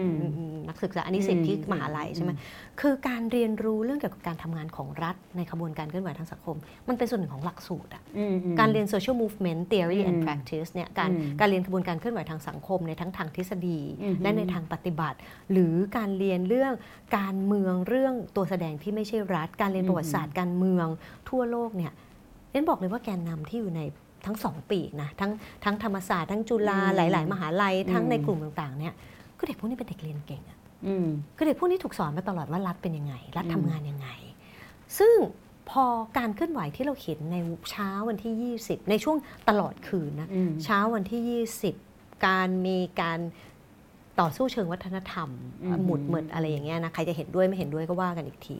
มันมีทุกเอลเมนต์เลย ใช่มันมีการเอาพระมาสวดมันมีเอาพระมาสพระวดมาให้สวดมีการสาบแช่งเอมีอการมันมีใช้แบบสายมูเตลูเอออะไรอะไรที่อย่างเมื่อกี้เงี้ยเราคุยกันซึ่งซึ่งผู้ใหญ่ก็จะมองอืมว่าไร้สาระอะนะอืมแต่ว่ามัน culture ของของเขาเขาก็เล่นใช่ในบทของเขาด้วย แต่พอมาถึงการเคลื่อนขบวนเนี่ย ไม่มีใครรู้เลยว่าเขาจะออกไปที่ไหนอืม คือมีหลายคนพยายามถามดิฉันว่ารู้ไหมดิฉันบอกดิฉันจะไปรู้ได้ยังไงเขาประกาศก็ต้องอย่างนั้นไม่รู้หรอกแล้วดิฉันก็คิดว่าไม่ใช่หน้าที่ดิฉันจะไปสืบใช่ไหมอ่าฮเพราะว่าก็ต้อง respect เด็กอะเด็กเขาอยากทำอะไรอืมไม่ไม่ไม่ใช่หน้าที่ของเราอือหือเราเพียงแค่ทำหน้าที่ในการสื่อสารสิ่งที่เราไปอืมเห็นในฟิลที่ไปสัมภาษณ์คนทั่วไปฉันไม่ได้สัมภาษณ์แกนนำอือหือเอ่อแต่นั่นมันสะท้อนนะสะท้อนว่ากลไกรัฐไม่มีรู้ไม่รู้เลยว่าอืมเด็กๆจะทำอะไรเนี่ยอืมคือคือมันสะท้อนแปลว่าอะไรสะท้อนว่า ข่าวหน่วยข้อมูลเป็นยังไง อืมคือหน่วยข้อมูลอาจจะยังใช้วิธีการแบบเดิเดิมมๆประเมินแบบเดิมใช่ๆในขณะที่เด็กเนี่ยเอ่อคนรุ่นใหม่ใช้วิธีการแบบใหม่หมดทุกอย่างนะคะแล้วการเคลื่อนออกไปของเขาเนี่ยการเตรียมเตรียมมวลชนเนี่ยดิฉันคิดว่าน่าสนใจมาก การเตรียมมวลชนก่อนที่จะออกไปเนี่ยอือหือถ้าถ้าเราอยู่ตอนเช้าเราจะเห็นเลอืยอหือว่า เขาพยายามที่จะบอกให้มวลชน ไม่ เข้าไปในพื้นที่ที่ห้ามเข้าอืมเขาเตรียมหน่วยของเขาที่จะไปอืมเป็นแกนนำแถวค่ะหน้า ถ้าเกิดมีเขาเรียกากมรวลชนอาสาเอออเป็นมวลชนอาสา ดิฉันเรียกแบบกลุ่มอืมวัตนอยนะดูกระตุกกระอ่าจิกหน้าดูเลยนะ แบบมีแต่เด็กๆอะ ก็คือใส่หน้ากากกันแก้ซ้ำตาอะไรเงี้ยมก็คือนั่นคือแถวหน้าแล้วเขาก็จะให้ห่างจากแถวหน้าร้อยอืมเมตรอืมถ้าเกิดมีการใช้แก๊สน้ำตาหรืออะไรเงี้ย ก็คือในแง่นี้เขา protect มวลชนอือหือเขาค่อนข้างมีความตระหนักถึงเรื่อง การต่อสู้แบบเชิงสันติวิธีจริงๆอะนะอืไม่ได้พาคนที่จะไปเผชิญหน้าอืมถ้าเป็นเสื้อเหลืองเสื้อแดงเราจะเห็นว่าคนที่อยู่แนวหน้าเนี่ยคือคนธรรมดานะคะใช่แกนนำด้วยแกนนำด้วยอืมแต่หมายถึงว่ามันมีมวลชนธรรมดาที่ที่ไม่ได้มีการเตรียมที่ไม่ตัวได้เต็มตัว นี่คือเขามันมันมีเอาเข้าคนที่เต็มตัวไปอืมอืมแล้วการเคลื่อนออกไปเนี่ยไม่มีใครรู้เลยว่าเขาจะไปที่ไหนอืมเพราะว่าการประกาศก่อนที่จะเคลื่อนเนี่ยคือบอกว่า จะไปยื่นหนังสือจดหมายโดยตัวแทนอืมอืมแล้วก็ไม่บอกว่าที่ไหน คือหน่วยความมั่นคงก็เตรียม โอ้โห คุณดูจุดที่ไปแต่ละที่เตรียมไว้แต่ละจุดเนี่ย มันสะท้อนว่าหน่วยความมั่นคงก็ไม่ทราบอืมอืมแล้วเขาก็เลี้ยวขวา ตอนเลี้ยวขวาเนี่ยอืมดิฉันทุกคนคิดว่าแบบทุกคนที่คงใจหายใจคว่ำอะอืมเพราะว่าพระเจ้าอยู่ด้านขวาอืนะมเป็นพระบรมมหาราชวังอืมอืมซึ่งตอนนั้นดิฉันคิดว่าถ้ากระมองการเมืองแบบเดิม โอ้โห เด็กพวกนี้คงจะแบบ คือคงจะใช้ความรุนแรงแน่นอน คือจะใช้ความรุนแรงแน่นอนปรากฏว่าเดินไปยังไม่ถึงร้อยเมตรเลยอืมดิฉันยังเดินไม่ทันถึง 29 หยุดแล้วอืมแล้วก็อยู่ที่หน้าสภาองคมนตรีอืมอืมและการกระบวนการยื่นจดหมายเป็นไปอย่างเรียบง่ายเป็นไปอย่างไม่มีการเผชิญหน้าอืมอืมเคารพผู้ที่มาอืมเข้าร่วม มีการให้ทุกคนนั่งลงแม้แต่สื่อมวลชน ก็ต้องไม่ละเมิดสิทธิของผู้มาเข้าร่วมอืมทุกคนต้องได้เห็นอะไรอย่างเงี้ยอืมซึ่งดิฉันคิดว่า ในแง่นี้เนี่ยเขาเข้าใจรัฐว่ารัฐทำงานยังไง เขาเข้าใจ อดีตของการเคลื่อนไหว ว่าอะไรคือความพ่ายแพ้ในอดีต อะไรคือความไม่สำเร็จ จริงๆดิฉันคุยกับแกนนำบางคนก่อนหน้านี้ ถามว่าก็มีความเป็นห่วงเป็นใยอะอืมอืมหลายคนบอกดิฉันว่าไม่ต้องห่วงการเรายังไงก็ตาม นี่คือการทำงานทางความคิด การสู้ในระยะยาวอืมแต่ดิฉันเห็นโอ้โหการประกาศแต่ละยุทธศาสตร์นี่ฟังดูแล้วมันไม่ระยะยาวเลยฟังแล้วใจหายใจคว่ำอะนะซึ่งซึ่งมันแปลว่าอะไรมันแปลว่าเขาเขาเขาเขากำลังคือหลายคนอาจจะบอกว่ามันเล่นเกมสับขาหลอกอันนี้ภาษาวัยรุ่นนะนะไม่วัยรุ่นวัยรุ่นว่าอันนี้จะเป็นวัยรุ่นคือเล่นเกมแบบสับขาหลอกอะไรอย่างเงี้ย แต่นั่นแปลว่าอะไรแปลว่าเขารู้ว่ารัฐคิดยังไงอืมอืมสื่อคิดยังไงขบวนการเคลื่อนไหวในอดีตมีบทเรียนยังไง ซึ่งเรียกว่า น่าสนใจมากอะแต่มันน่าสนใจนะ ตรงที่อาจารย์บอกว่าเขาเนี่ยมองว่าเป็นเกมระยะยาวเป็นเรื่องของการทำงานเชิงความคิด ซึ่งแบบนี้เนี่ยไม่ค่อยได้เห็นในการเคลื่อนไหวในอดีต ซึ่งอยากจะชนะเบ็ดเสร็จมากกว่า ใช่เนอะดิฉันอืมคุยกับอ่าวันที่ 19 นะคะ ดิฉันคำถามหนึ่งที่เพิ่มเข้ามาตอนสัมภาษณ์เนี่ยก็คือว่า คุณพอใจไหม ถ้าม็อบวันนี้ก็จบแบบเนี้ยอืมจบแบบเนี้ยดิฉันก็ถามถามทั้งหลังงานเสร็จเนี่ยนะหลังอืมหลังจากที่เริ่มสลายตัวเนี่ยค่ะดิฉันก็ไปสัมภาษณ์เด็กที่มานอน ค้างอืมคืนที่แบบอยู่ตลอดเช้าอะไรเงี้ยว่าแบบรู้สึกผิดหวังไหมเพราะว่ามมอันนี้บอกจริงๆก็จะมีหลายคนผิดหวังว่าอ้าวจบอย่างนี้เหรออืมไหนบอกคือถ้าเป็น movement ก่อนหน้านี้เสื้อเหลืองแสอแดงก็ต้องแบบม้วนเดียวจบสงครามอืมครั้งสุดท้ายใช่มาพี่น้องต้องได้อะไรกลับมือเออเป็นปอบเป็นกรรมเออกลับบ้านอะไรเงี้ย นี่คิดว่าน่าสนใจก็คือว่าคนที่มาเข้าร่วมบอกดิฉันว่า ไม่รู้สึกดีใจมากเลย รู้สึกว่าชื่นชมม็อบนะเออชื่นชมอืมแกนนำที่ไม่ทะมาพาพวกเขาไปสู่อันตรายอืมซึ่งสำหรับเขามีเด็กผู้ชายคนหนึ่งมากันสามคน เขาบอกดิฉันว่า เขารู้สึกว่าเขาปลอดภัยมากกว่าที่เขาคิดนะตอนแรกเขายังค่อนข้างกังวลเลย แต่เขารู้สึกว่า แกนนำมีความรับผิดชอบต่อผู้อืมมาเข้าร่วม ไม่ได้พาผู้เข้าร่วม ไปเป็นอืมไปเป็นหนึ่งในผู้ที่ต้องไปเผชิญหน้าอืมแต่เขาบอกว่าพร้อมนะ แต่ว่าดิฉันก็บอกไม่อย่าอย่าพร้อมเลย อย่าพร้อมเลยนะคะ มันไม่ใช่ไม่ใช่แนวทางที่แบบควรจะเกิดขึ้นหรอกอืมเขาบอกว่าเขาเขาค่อนข้างพอใจ มีแต่เด็กว่าแบบนี้เนี่ยมันจะทำให้การนัดครั้งต่อไปเนี่ยความไว้วางใจมันจะเพิ่มขึ้นนะใช่รวมทั้งคนแบบรุ่นเราเนี่ยเป็นพ่อเป็นแม่เราก็รู้สึกว่าเออถ้าลูกจะขอไปเนี่ยเราก็รู้สึกว่าอืมครั้งนี้เราอาจจะไม่จำเป็นต้องไปเป็นเพื่อนแล้วเนาะ ใช่ดิฉันก็คือดิฉันกังวลก็คือเรื่องค้างคืนนี่แหละรู้สึกว่ามันอืมมันมีหลายอย่างที่อาจจะอืมน่ากังวล แต่ว่าอือหือก็คือค่อนข้างดิฉันก็อยู่ถึงสักตีสามนะไปอีกทีตอนประมาณสักหกโมงกว่าเนี่ยก็อืมดูก็คือเห็นถึงความพร้อมในระดับหนึ่งสถานที่ดีมากอะมคือต้องบอกเลยว่าอากาศดีมาลมกเย็นอากาศดีลมเย็นอากาศดีค่ะมาก นั่งอยู่บอืนอฮึสนามหญ้านะคะเอ่อ ก็ก็เนี่ยดิฉันก็คิดว่ามันมันมันเห็นมิติใหม่หลายอย่างที่น่าสนใจ แล้วก็ดิฉันไปสัมภาษณ์กลุ่มละครกลุ่มหนึ่งเป็นอือหือกลุ่มละครที่มาแสดงกับคนดูนะคะอ่าฮะอ่าเป็นกลุ่มละครชื่อกลุ่ม ชื่อกลุ่มว่ากลุ่มละครที่ไม่มีชื่ออืมอะเขาก็มาเล่นละครแล้วฉันก็ถามเขาว่าแบบคือหลังจากเขาเล่นละครเสร็จแล้วเนี่ยฉันก็ถามเขาว่าแบบเขาคิดยังไงกับการการการการสู้แบบนี้มันมัน มันมองไม่เห็นว่าอะไรเหรอคือชัยชนะ ถ้าเป็นถ้าเป็นขบวนการก่อนหน้านี้เขาก็ต้องมีว่ายุบสภาไล่นายกอืมหรืออะไรอย่างเงี้ยแต่ว่าดูสิ่งที่คุณเรียกร้องเนี่ยมันการปฏิรูปเชิงโครงสร้างที่มันดูยากมากเลยอะเอ่อเด็กที่มาทำละครเนี่ยเป็นเด็กที่เคลื่อนไหวนะคะตั้งแต่หลังรัฐประหารอืมอันนี้ก็ต้องเป็นระดับแกนนำแต่ดิฉันไม่รู้ว่าเขาเป็นแกนนำอืมก็ไปสัมภาษณ์เขาก็บอกว่า โอ้เราผ่านการต่อสู้มาหลายครั้งแล้ว เรารู้ว่าท้ายที่สุดเนี่ยเราไม่สามารถผลักใครออกจากสังคมได้อะมันก็ต้องค่อยๆ แลกเปลี่ยนข้อมูลเนี่ยเขาทำละครก็เพื่อที่จะสื่อสารกับคนที่มาอืมต้องการสื่อสารกับสังคมเขาคิดว่าเขาไม่เชื่อเรื่องการต่อสู้แบบม้วนเดียวจบอืมผู้ใหญ่ลบกันมาสิบกว่าปีอืมเสื้อแดงก็ไม่สามารถเอาเสื้อเหลืองออกไปจากประเทศได้ เสื้อเหลืองก็ไม่สามารถเอาเสื้อแดงออกไปจากประเทศได้ เขาบอกว่ายังไงก็ต้องอยู่ด้วยกันน่ะอืมเขาคิดว่า สู้ไปให้การศึกษาทำให้ผู้ใหญ่เข้าใจเขา แล้วปฏิรูปไปด้วยกันในระยะยาวดีกว่าโอ้ดิฉันฟังแล้วดิฉันแบบ โอ้โห แบบจริงเหรอถ้าเป็นเพราะยังมีแบบหลายคนที่แบบผู้อืมเป็นผู้ใหญ่นะดิฉัอืนมได้ยินบางคนแบบ อะไรเนี่ยทำไมจบแบบนี้มันน่าจะมีดันดันมีอะไรแบบทำไมกลับบ้านมือเปล่าเนี่ยดิฉันคือได้ยินผู้ใหญ่อาจจะแบบพูดว่าชินชินกับแบบว่าม็อบเดิมใช่ๆนี่คือ learning curve ที่อาจารย์หยินพูดไหมว่ามันใช่คือสิ่งที่แกนนำปัจจุบันนี้เนี่ยเป็นแบบนี้ ใช่อือหือถึงแม้ว่าดูดูตอนแรกดิฉันก็แบบอืมจะจะจะสู้ระยะยาวยังไงเนี่ยมันโอ้โหอืมดูดูมีแนวการแนวทางเผชิญหน้าอ่าแต่มันจบแบบนี้นะรู้สึกว่า คือเขาพอไปคุยหลังโพสต์อะนะมเขาบอกว่าก็ก็วางแผนมาแบบนี้แหละอืมก็คือก็คือมันมันเป็นมันไม่สนุกสิ ถ้าทุกอย่างรู้ตั้งแต่ต้นว่าม็อบนี้คืออะไรอะไรอย่างเงี้ยแล้วยังมีการมาแบบติดปลายนงบอกว่าม็อบอืมหน้าปังกว่านี้ถึงบอกอ่าอย่าเลยจ้ะเอาแบบธรรมดาคนแก่หัวใจจะวาย แล้วทีนี้ถ้าถ้าเราดูแล้วเนี่ยนอกเหนือจากไอการที่เขามียุทธศาสตร์ความเคลื่อนไหวที่ดูเข้าใจรัฐนะคะ แล้วก็เรียกว่าอะไรนะ เล่นล่อเอาเถิดกับรัฐได้เนี่ยนะคะรวมถึงเอ่อดึงมวลชนไว้ได้ มีอะไรอีกที่เราเรียนรู้จากครั้งนี้อะคะถ้าในมุมมองของแกนนำก่อน ที่อาจารย์หยินได้สัมผัสเออถ้าในแง่ของแกนนำเนี่ยนะคะที่ฉันคิดว่ามีอยู่สี่ห้าเรื่องอือหือเรื่องแรกเนี่ยมันน่าสนใจในแง่ของสิ่งที่เราเคยเรียกว่าเป็นอุดมการณ์นะอือหือมันไม่มีอุดมการณ์ที่แข็งตัวแบบเดิม มันไม่ได้มีความเป็นซ้ายเป็นขวาคอมมิวนิสต์เป็นอืมอะไรอย่างเงี้ยมันมันเดี๋ยวดิฉันจะเล่าให้ฟังว่าทำไม จึงคิดว่ามันไม่ใช่อุดมการณ์ที่แข็งตัว มันมันแตกต่างจากแบบเดิมมากแบบคนรุ่นก่อนหน้านี้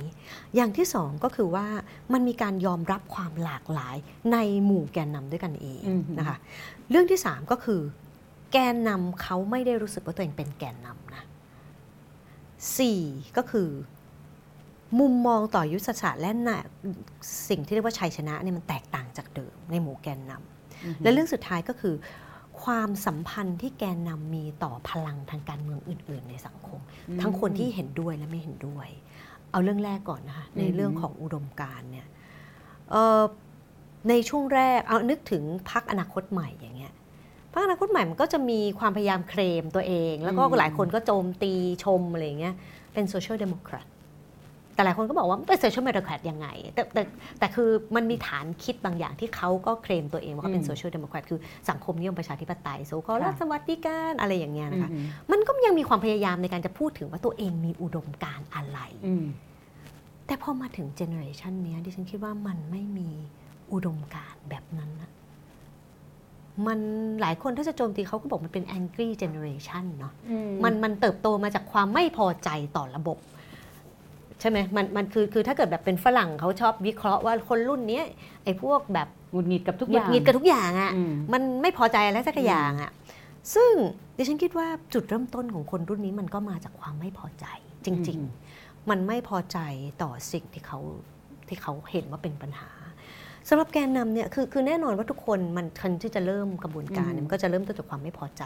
ต่ออสิ่งที่ทั้งไม่ใช่เรื่องตัวเองและเรื่องตัวเองนะ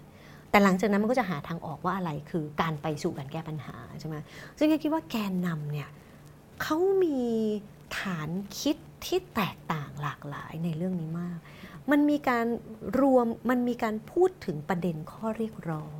อือหือทั้ง issue base นะคะ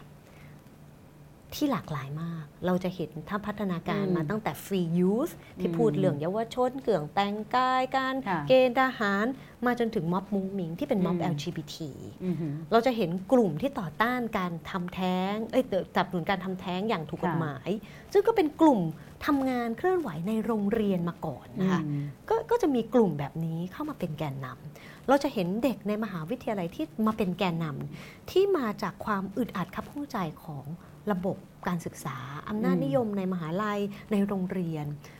แกนนำพวกนี้มันมาจากความไม่พอใจ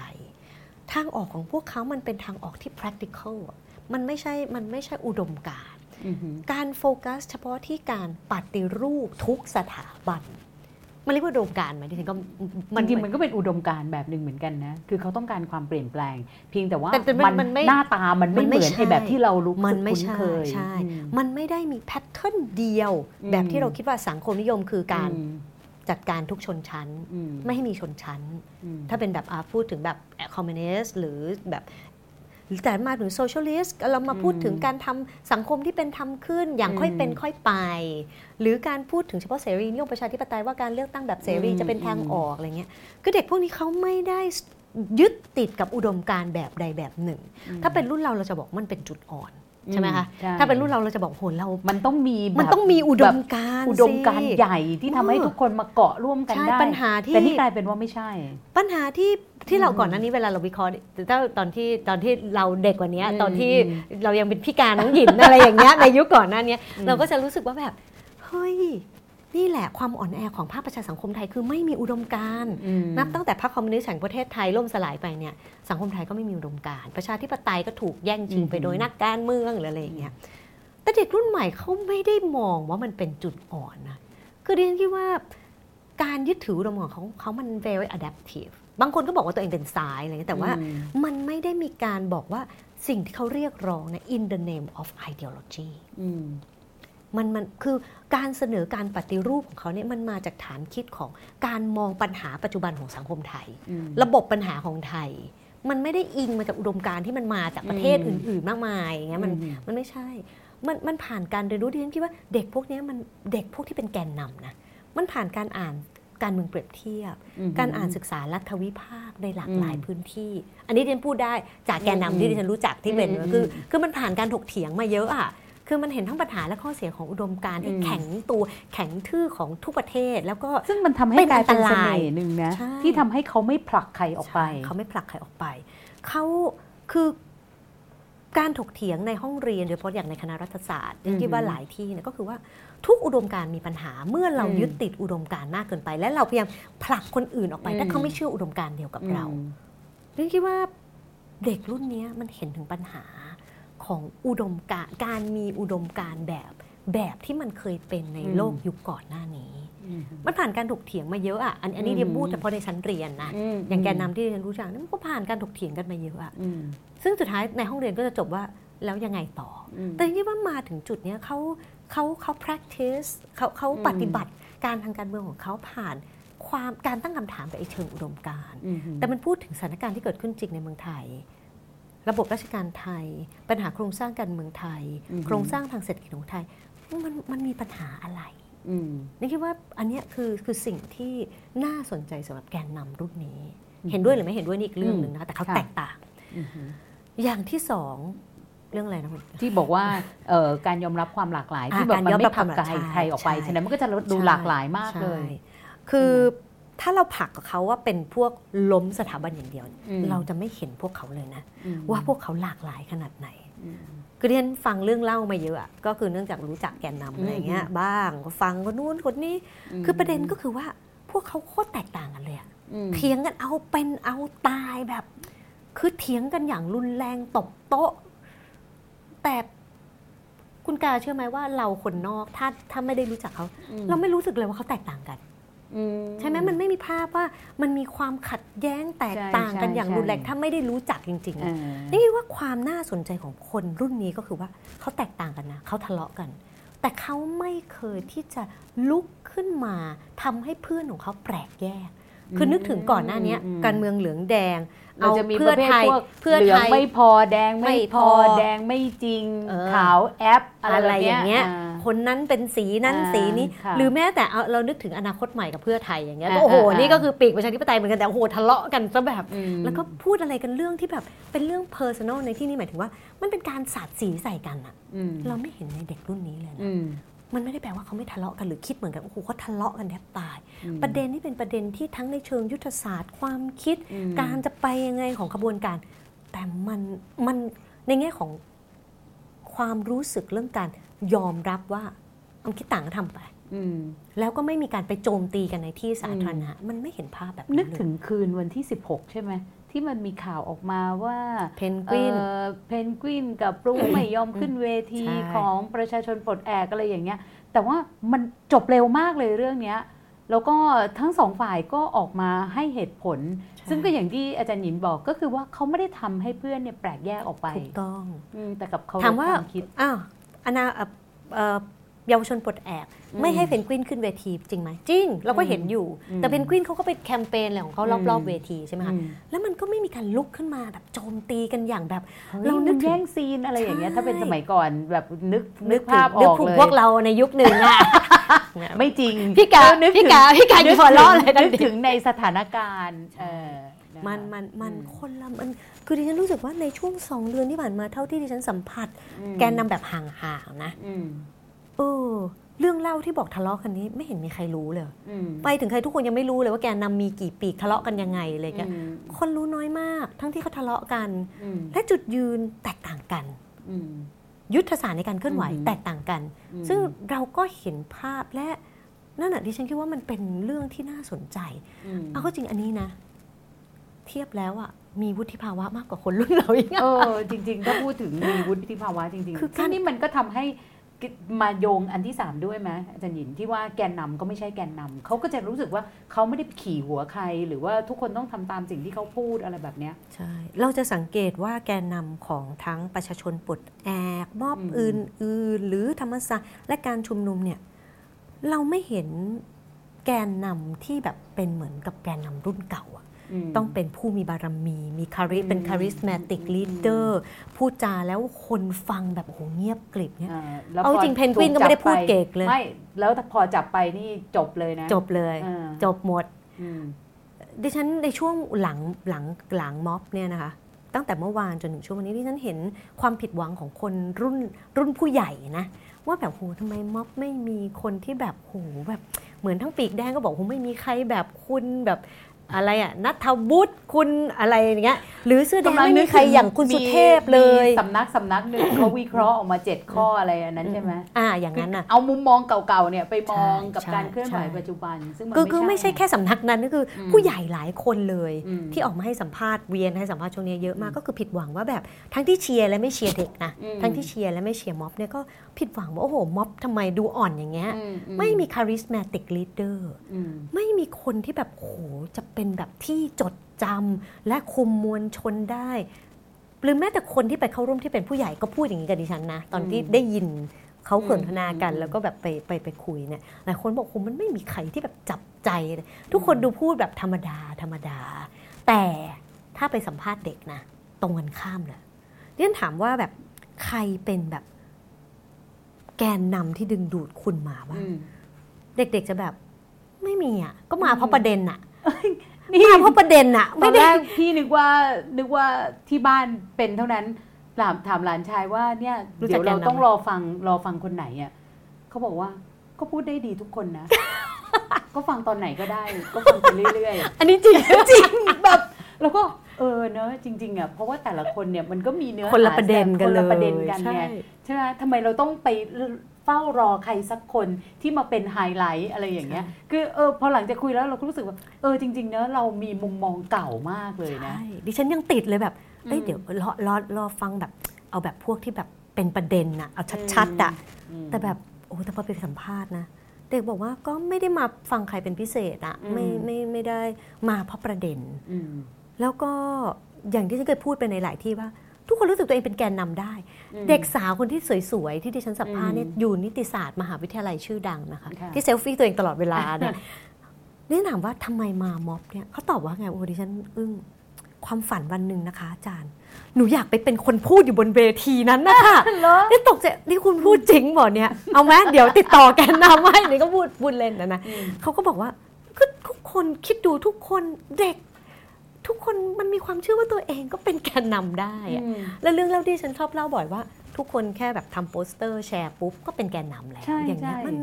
หรือว่าเขาถือป้ายใบเดียวอะ่ะแล้วมันมีแมสเซจที่น่าสนใจอะ่ะ คนก็มาถ่ายรูปถูกต้องแล้วก็แบบว่าใช่โอ้โหป้ายถูกต้องนั้นนแล้วมีระจายเด็กไปที่แต่งตัวไปเพื่อตัวเองถ่าย มีเด็กคนหนึ่งอยู่มหิดลเนี่ยสัมภาษอืณ์มเมื่อวานจากคณะวิทยาศาสตร์นะอือหือเขาบอกว่าเนี่ยเขารู้สึกว่าเขาเขาเป็นส่วนหนึ่งของแกนนำมากจะถามว่าทำไมเขาบอก วันนั้นที่มหิดลนะเขาถือป้ายอันหนึ่งแล้วสำนักข่าวสำนักหนึ่งถ่ายแล้วลงอืมเขารู้เลยว่าเป็นตัวเขาเองเขาแบบภูมิใจมากอืมคือทุกคนมันมีเซนส์ของการแบบ อยากจะเป็นแกนนำอะอืมตัวแกนนำเอง แล้วมันยเป็นเซนส์ของการมีส่วนร่วมด้วยนะใช่มันเป็นเซนส์ of ใช่ belonging ใช่อืมตัวแกนนำเองเดยวฉันคิดว่ามันแตกต่างกับแกนนำรุ่นก่อนหน้านี้มากนะคือแกนนำรุ่นก่อนหน้านี้มันจะมีเซนส์ของความเป็นเจ้าเข้าเจ้าของมวลชน คุมมวลชนได้ รุ่นพวกเราอย่างเงี้ยนะอืมพูดจริงๆอะหรือแม้แต่เสื้อเหลืองเสื้อแดงก็ตามอืมเวลาเราคุยกันเวลาไม่ใช่เราอืมเวลาแกนนำอืมรุ่นเก่าๆคุยเนี่ยมันจะถามมันจะมีการถามว่า เอามาได้กี่คนอ่าอืมแต่ละทุกปีอืมทั้งเหลืองทั้งแดงนะอืมเอามาได้กี่คน แกนนำรุ่นนี้เชื่อไหมมีแกนนำคุยกับดิฉันสักสองอาทิตย์ก่อนหมอแบบเครียดมากกลัวไม่มีคน ไม่แล้วแบบจะไปพอเอาไปแกะเห็น คือพอไปเห็นในไอ้ที่มันหลุดออกมาว่าเป็นของฝ่ายความมั่นคงว่าแต่ละคนจะพามากี่คนอะไรอย่างเงี้ย คือแต่ละคนเห็นแล้วก็หัวเราะอะ คือแกนนำเองยังแบบเครียดอะ คือไม่กูจะเอามาได้เท่านี้หรือเปล่าวะที่เขาเขียนเอาไว้มันคือเขาเขารู้สึกเลยว่าเขาไม่ได้เป็นเจ้าของมวลชนอะอืมเพราะว่าการมาของคนรุ่นนี้มันไม่มีอะไรบอกได้เลยนะอืมพี่กาว่าแบบใครจะมาใครไม่มาอืม ทุกคนพร้อมจะมาและไม่มาอืมอืมอืมมันไม่สามารถบอกได้อืมมันมันมันมัน เพราะฉะนั้นแกนนำไม่มีสิทธิ์ ต้องใช้ว่าไม่มีสิทธิ์ คิดว่าตัวเองมีเป็นแกนนำแล้วที่สัมภาษณ์คุยด้วยกับแกนนำหลายคนเนี่ยแบบ ไม่รู้หรอกบอกไม่ได้อืมว่าใครจะมา ใครไม่มา ไไม่ได้เป็นเรื่องอุบนะ แต่ไม่รู้จริง ๆ ไม่รู้จริงอืมๆไม่รู้ว่าตัวเขาเองก็ไม่รู้อืมมันมันจะประเมินจากอะไรคุณกาค่ะยอดไลค์ยอด retweet อืมยอด follower อย่างเงี้ยอืมแล้วมันมันบอกอะไรไม่ได้อะ ดิฉันจำได้เลยดิฉันพยายามตอนนั้นไปที่จังหวัดหนึ่งแล้วแบบเป็นจังหวัดเล็ก ๆทำไงแบบอยากจะติดต่อคนไปเข้าร่วมก่อน เพราะว่าเราต้อง sure ว่าไปถึงเกิดคนแม่สัมภาษณ์ดิฉันก็ไปไล่โอ้จังหวัดเล็กนะ มีคน retweet โปสเตอร์เนี้ยแค่อืมแปดเก้าคนเอง ก็ direct message ไปเลยอืมจาก 8 คนเนี่ยมีหนึ่งคนบอกว่าจะไปอีก8คนบอกว่า อ๋อไม่ไปค่ะ retweet เฉยๆคือมันบอกอะไรไม่ได้ บอกอะไรไม่ได้เลยกับกับม็อบเพราะฉะนั้นจริงๆว่าอืม sense ของแกนนำมันเขาไม่ได้รู้สึกว่าเป็นแกนนำอืมเขารู้สึกว่าเขาเป็นคนจัดอืมเขาเซตประเด็นที่เขาอยากจะเรียกร้องมแต่บอกไม่ได้ว่าใครจะเข้าร่วมบ้างนึกใครจะภาพมาเหมือนเหมือนไอ้เทคโนโลยีปัจจุบันเนี่ยเหมือนมีคนคนทำแพลตฟอร์มอะเขาไม่รู้หรอกว่าใครจะมาใช้แพลตฟอร์มนี้บ้าง แต่ว่าถ้าคุณเห็นร่วมกันกับเขาแล้วรู้สึกว่าแพลตฟอร์มนี้มันใช้ได้ ก็มาละกันเนาะใช่แบบนั้นเลย คือในแง่หนึ่งก็ยากสำหรับแกนนำนะมันใช่ไม่เหมือนใช่ไม่ใช่ไม่เหมือนแกนนำในอดีตที่เรารู้จับจับตัวเป็นๆได้เลยว่าแบบอืมอาเกษตรกรอืมได้รับความปัญหาจากเรื่องนี้อือหือแต่ประเด็นที่เขาเรียกร้องมันก็เป็นประเด็นที่ยากมากอืมมันมันก็ abstract ด้วยนะ มันก็นามธรรมมากว่าอืมทางออกคืออะไรมันจะยังไงอ่านี่คือเรื่องเรื่องเรื่องที่ดิฉันคิดว่ามันเป็นเนเจอร์ที่ที่น่าสนใจของแกนนำรุ่นนี้ เรื่องที่สี่สำหรับแกนนำก็คือว่าอะไรนะยุทธศาสตร์และมุมมองกับอะไรชัยชลืมนะแล้วเนี่ยอืมคืออ๋อที่เมื่อกี้ใช่อาจารย์หญินบอกว่าเขาบอกว่าก็มันไม่สามารถจบแบบเร็วๆอะยังไงใช่มันก็ต้องเนี่ยทำงานความคิดกันไปเรื่ใช่อยๆอืมเอ่อแกนนำจำนวนมาก คือเท่าที่ฉันรู้จักเกือบทั้งหมดเนี่ยไม่ได้เพึ่งเพึ่งนำเนาะอันนี้พูดถึงอือหือแกนนำวันที่ 19 และเวลาเวทีใหญ่อือหือพวกเขาไม่ใช่คนที่เพึ่งเพึ่งเพึ่งเป็นนักกิจกรรมอือหือ ในม็อบสองเดือนนี้นะอืมคนพวกนี้ต้องยอมรับว่าเขาเป็นนักกิจกรรมที่เติบโตมาตั้งแต่ก่อนรัฐประหารด้วยซ้ำอือหือการเติบโตขึ้นของกลุ่มเรียนผู้ชื่อกลุ่มได้เลยคืออย่างเช่นอืมกลุ่มศึกษาเพื่อความเป็นไทยอืมที่มีทั้งเนติวิทย์อ่าเพนกวินใช่แล้วก็เด็กมัธยมจำนวนมากอืมที่ผลักดันเรื่องทรงผมชุดนักเรียนเอ่อการเกณฑ์ทหารมาในหลายปีเนี่ยคือพวกเขาต่อเนื่องมากนะคะคือพวกเขามีคนต่อรุ่นตลอดเวลาจะมากจะน้อยกว่าเพ ราะฉะนั้นพวกเขาก็ผ่านการเรียกร้องมาหลายระลอกแล้ว สังเกตการณ์ในการต่อสู้การเมืองเหลืองแดง เด็กหลายกลุ่มที่มาจากกลุ่มอย่างที่หลายคนอาจจะรู้จักชื่อ LLTD อือหือกลุ่มไอ้ DRG อืมอะไรเงี้ยพวกอันนี้เป็นปีกธรรมศาสตร์พวกนี้ก็เคลื่อนไหวมานาน สร้างเครือข่ายทั่วประเทศ แต่ไม่ได้ประสบความสำเร็จนะอืมก็เป็นสารการนุ่งๆเออนุ่งเหมือนที่เขานิ่งว่าๆไปว่าอืมแบบก็ ประชุมกันครั้งหนึ่งแล้วทุกคนก็แยกย้ายกันไป มันก็ไม่ได้มีความสุดแต่ว่าพวกนี้เนี่ยเขาเคลื่อนไหวต่อเนื่องคือ พอจบชั้นมัธยม เด็กพวกนี้ก็กระจายตัวอยู่ทั่วทุกมหาวิทยาลัยอือหือแล้วก็เข้าไปทำงานอือฮึในเชิงประเด็นกับอือหือสภานักศึกษา ชมรมนักศึกษาอืม ในจุฬาธรรมศาสตร์เนี่ยเห็นค่อนข้างชัดใช่ไหมคะอือฮึในติวิทย์เองเข้าไปในจุฬาจุฬาก็ก็อือฮึประสบความสำเร็จในการแบบชวนเพื่อนๆ ที่คิดคล้าย ๆ กันไปเอาใช้คำสมัยโบราณคืออมไปยึดสภาอืมแล้วก็นะก็เพนกวินเองและกลุ่มอีกหลายๆกลุ่มก็ไปตั้งพักโดมปฏิวัติอืมอะไรเงี้ยมันก็ไม่ใช่เพนกวินคนเดียวแต่หมายถึงว่ามันก็มีการไปทำเพราะฉะนั้นคนพวกนี้ก็ผ่านผ่านการต่อสู้ทั้งผิดหวังทั้งอืมประสบความสำเร็จมานาน สิ่งที่ฉันคิดว่าพวกเขาตกผลึกมาก อันนี้ฉันคิดเองนะไม่ใช่พวกเขาบอก คือการต่อสู้มันไม่มีม้วนเดียวจบแน่นอนอืมการเคลื่อนไหวของพวกเขามันจะเห็นเลยว่า การทำแฟลชม็อบเนี่ยนะคะ ผู้ใหญ่ที่ทำเข้าร่วมกระบวนการก่อนหน้านี้ก็จะรู้สึกว่ามันจะแฟลชม็อบไปอีกได้นานแค่ไหน มันมันแฟลชม็อบแล้วมันได้อะไรอืมแต่ฉันคิดว่า 2 เดือนที่ผ่านมาเนี่ยมันน่าสนใจว่าเพียงแค่ 2 เดือนนะ ไอ้แฟลชม็อบไอ้ flash mob นำเนี่มายซึ่งวันนี้มันนำมาซึ่งการเรียนรู้อืมของคนจำนวนมากอืมายมประเด็นมันกว้างขวางขึ้น มันค่อยๆ มันไม่เร็ว ไม่ทันใจนะอืมแต่ว่าชัยชนะที่ดิฉันประเมินเอาเองนะนี่เพราะเขาไม่ได้บอกเรา คือมันมันเป็นการเปลี่ยนแปลงในเชิงโครงสร้าง ที่ถึงแม้ว่าสโลแกนของเขาให้มันจบในรุ่นเรา ซึ่งหลายคนก็บอกดิฉันยังกังวลเลยโอ้ยอยากคิดจริงๆนะอืมมันไม่จบในรุ่นพวกเธอหรอกมันมันอืมคือปัญหาในสังคมนี้มันสะสมมา 20-30 ปีหลายปีอืมก่อนหน้าเนี้ยมันมันจะแก้ในวันเดียวไม่ได้ แต่ว่าอืมจากที่การเคลื่อนไหวของเขาเนี่ยฉันคิดว่ามันไม่ได้เป็นเหมือนก่อนหน้านี้ที่มองว่าชัยชนะคือล้มรัฐบาลได้ทุกอย่าง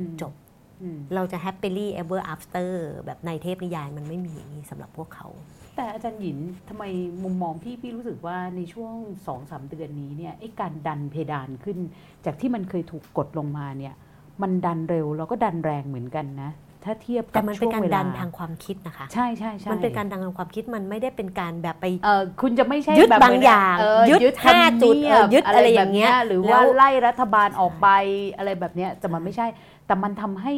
คนกล้าตั้งคำถามมากขึ้นใช่คนกล้าพูดมากขึ้นถูกคนเริ่มรู้สึกว่าไม่ใช่รัฐบาลจะพูดอะไรเราต้องเชื่อทั้งหมดหรืออะไรแบบเนี้ยใช่อืมโดยเฉพาะการพูดถึงสถาบันอันเป็นที่รักของอืมสังคมไทยเนี่ยมันเรียกว่ามันเป็นเรื่องที่แบบ การที่จะพูดถึงเนี่ยเป็นเรื่องที่คนรุ่นเราแบบไม่ไม่ไม่ได้กล้าคิดถึงนะคะคือก็แน่นอนมันก็มีทั้งข้อดีข้อเสียที่พูดถึงเรื่องนี้นะแต่ดิฉันคิดว่า สำหรับพวกเขาอะเรามองว่ามันรุนแรงนะอืมแต่สำหรับพวกเขาในในในส่วนของแกนอืมนำเรนคิดว่ามันเป็นเรื่องการผลักกระบวนการเรียนรู้ในสังคมอืมอืมแล้วเขาทำสำเร็จนะที่ฉันคิดว่าอืมใช่จากวันแรกที่สัมภาษณ์เนี่ยเด็กทุกคนจะเอาหน้ากากปิดหน้าอืมจะพูดทุกอย่างเป็นตัวย่ออมจะไม่กล้าพูดถึงอะไรจริง ๆ จังๆแม้แต่ชื่อประยุทธ์เนี่ยนะคะ เด็กยังไม่กล้าพูดเลยนะ เด็กใครกลัสักวคนที่คุณรู้ว่าใครเอออะไรอะไรแบบอย่างนี้ใช่ไหมเงี้ยหรือหรือแบบนายกคนนั้นอะไรอย่างเงี้ยแม้แม้แต่ประยุทธ์คิดว่าเด็กที่ไปเข้าร่วมชุมนุมวันแรก ๆ ยังกลัวว่าแบบ แต่พอถึงเมื่อวานเสาร์ที่ผ่านมาที่สัมไม่มีใครใส่หน้ากากเลยให้สัมภาษณ์พูดถึงชื่อทุกชื่อแบบเต็มปากเต็มคำซึ่งสองเดือนอะไม่ใช่แค่ไม่ใช่แค่กับนักวิจัยหรอกคือพี่ฟัง BBC เนี่ยเมื่อเมื่อเช้าเพิ่งฟัง BBC รายงานจากประเทศไทยเนี่ย เขาสัมภาษณ์คนในที่ชุมนุมเขาบอกว่า ถ้าเป็นแบบเนี้ยเมื่อสองสาเดือนก่อน พวกคุณไม่กล้าพูดเลยนี่ ประเด็นเนี้ยแม้แต่สื่อมวลชนยังไม่กล้าพูดรายเลงายนข่าวเลยเออแต่ว่าตอนเนี้ยพวกคุณพูดจนเหมือนเรื่องปกติธรรมดาใช่คือนักข่าวต่างประเทศยังตกใจ ซึ่งซึ่งอันนี้ก็อือฮึดีเบตดีเบตก็ได้คือถกเถียงกันได้ใช่ว่าอันตรายไม่อันตรายอืมยังไงอืมแต่ว่าดิฉันคิดว่าคือชัยชนะของพวกเขาอะเขาไม่ได้มองเป็นแบบอดีต เราอาจจะมองดูว่ามันมันนี่เขาหวังอะไรอะไรอย่างเงี้ยอืมเขาต้องการจะไปล้มอะไรหรือเปล่า แต่ดิฉันคิดว่ามันข้อเรียกร้องของเขามันจะเห็นตลอดเวลาว่าเขาเน้นเรื่องการปฏิรูป อันนี้อืมอันนี้ต้องยืนยันไม่ไม่ได้ดิฉันก็ไม่ได้เห็นด้วยกับเขานะอืมที่เขาจะพูดประเด็นเรื่องสถาบันอันเป็นที่รักในค่ะอย่าอย่างก้าวกระโดดรวดเร็ว สังคมอืมมันอาจจะรับไม่ได้ แต่ว่ามันมันเห็นถึงว่าเขามองชัยชนะและยุทธศาสตร์แตกต่างจากเดิมอืมค่ะ แล้วเรื่องที่อาจารย์หญิงเกริดไว้ว่าเขามองกับความสัมพันธ์ระหว่างมวลชนนะคะกับแกนนำพลังทางการเมืองต่างๆล่ะคะอะไรที่มันแตกต่างออกไปเอ่อ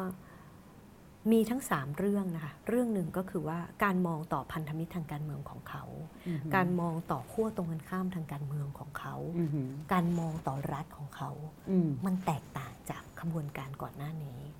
การยังไงมองการมองต่อพันธมิตรของเขาเนี่ย ดิฉันพูดไปหลายที่แล้วแหละว่า แกนนำเองเนี่ยมีความระมัดระวังมากอืมต่อการมีระยะห่างกับพรรคการเมืองอืมกับ movement ก่อนหน้านี้ไม่ว่าจะเป็นเสื้อเหลืองเสื้อแดง ซึ่งคือยังไงมันสัมพันธ์กับบางพักใช่พักใดพักหนึ่งใช่หรือหลายๆพักใช่แต่ก็เป็นปีกใดปีกหนึ่งใช่อืมเห็นความชัดเจนว่าเขาไม่ได้เขาไม่ได้ เขารู้ว่าการอือหือไป มีความสัมพันธ์ที่ใกล้ชิดกับพรรคการเมือง อันนี้ไม่นับเรื่องมวลชนมวลชนไม่ได้คิดเป็นแกนนำนะพรรคการเมือง แกนนำเสื้อเหลืองเสื้อแดง หรือพันธมิตรในขบวนการแรงงานอืมกรรมกรอืมชาวนา สิ่งแวดล้อมอื่น ๆ เนี่ย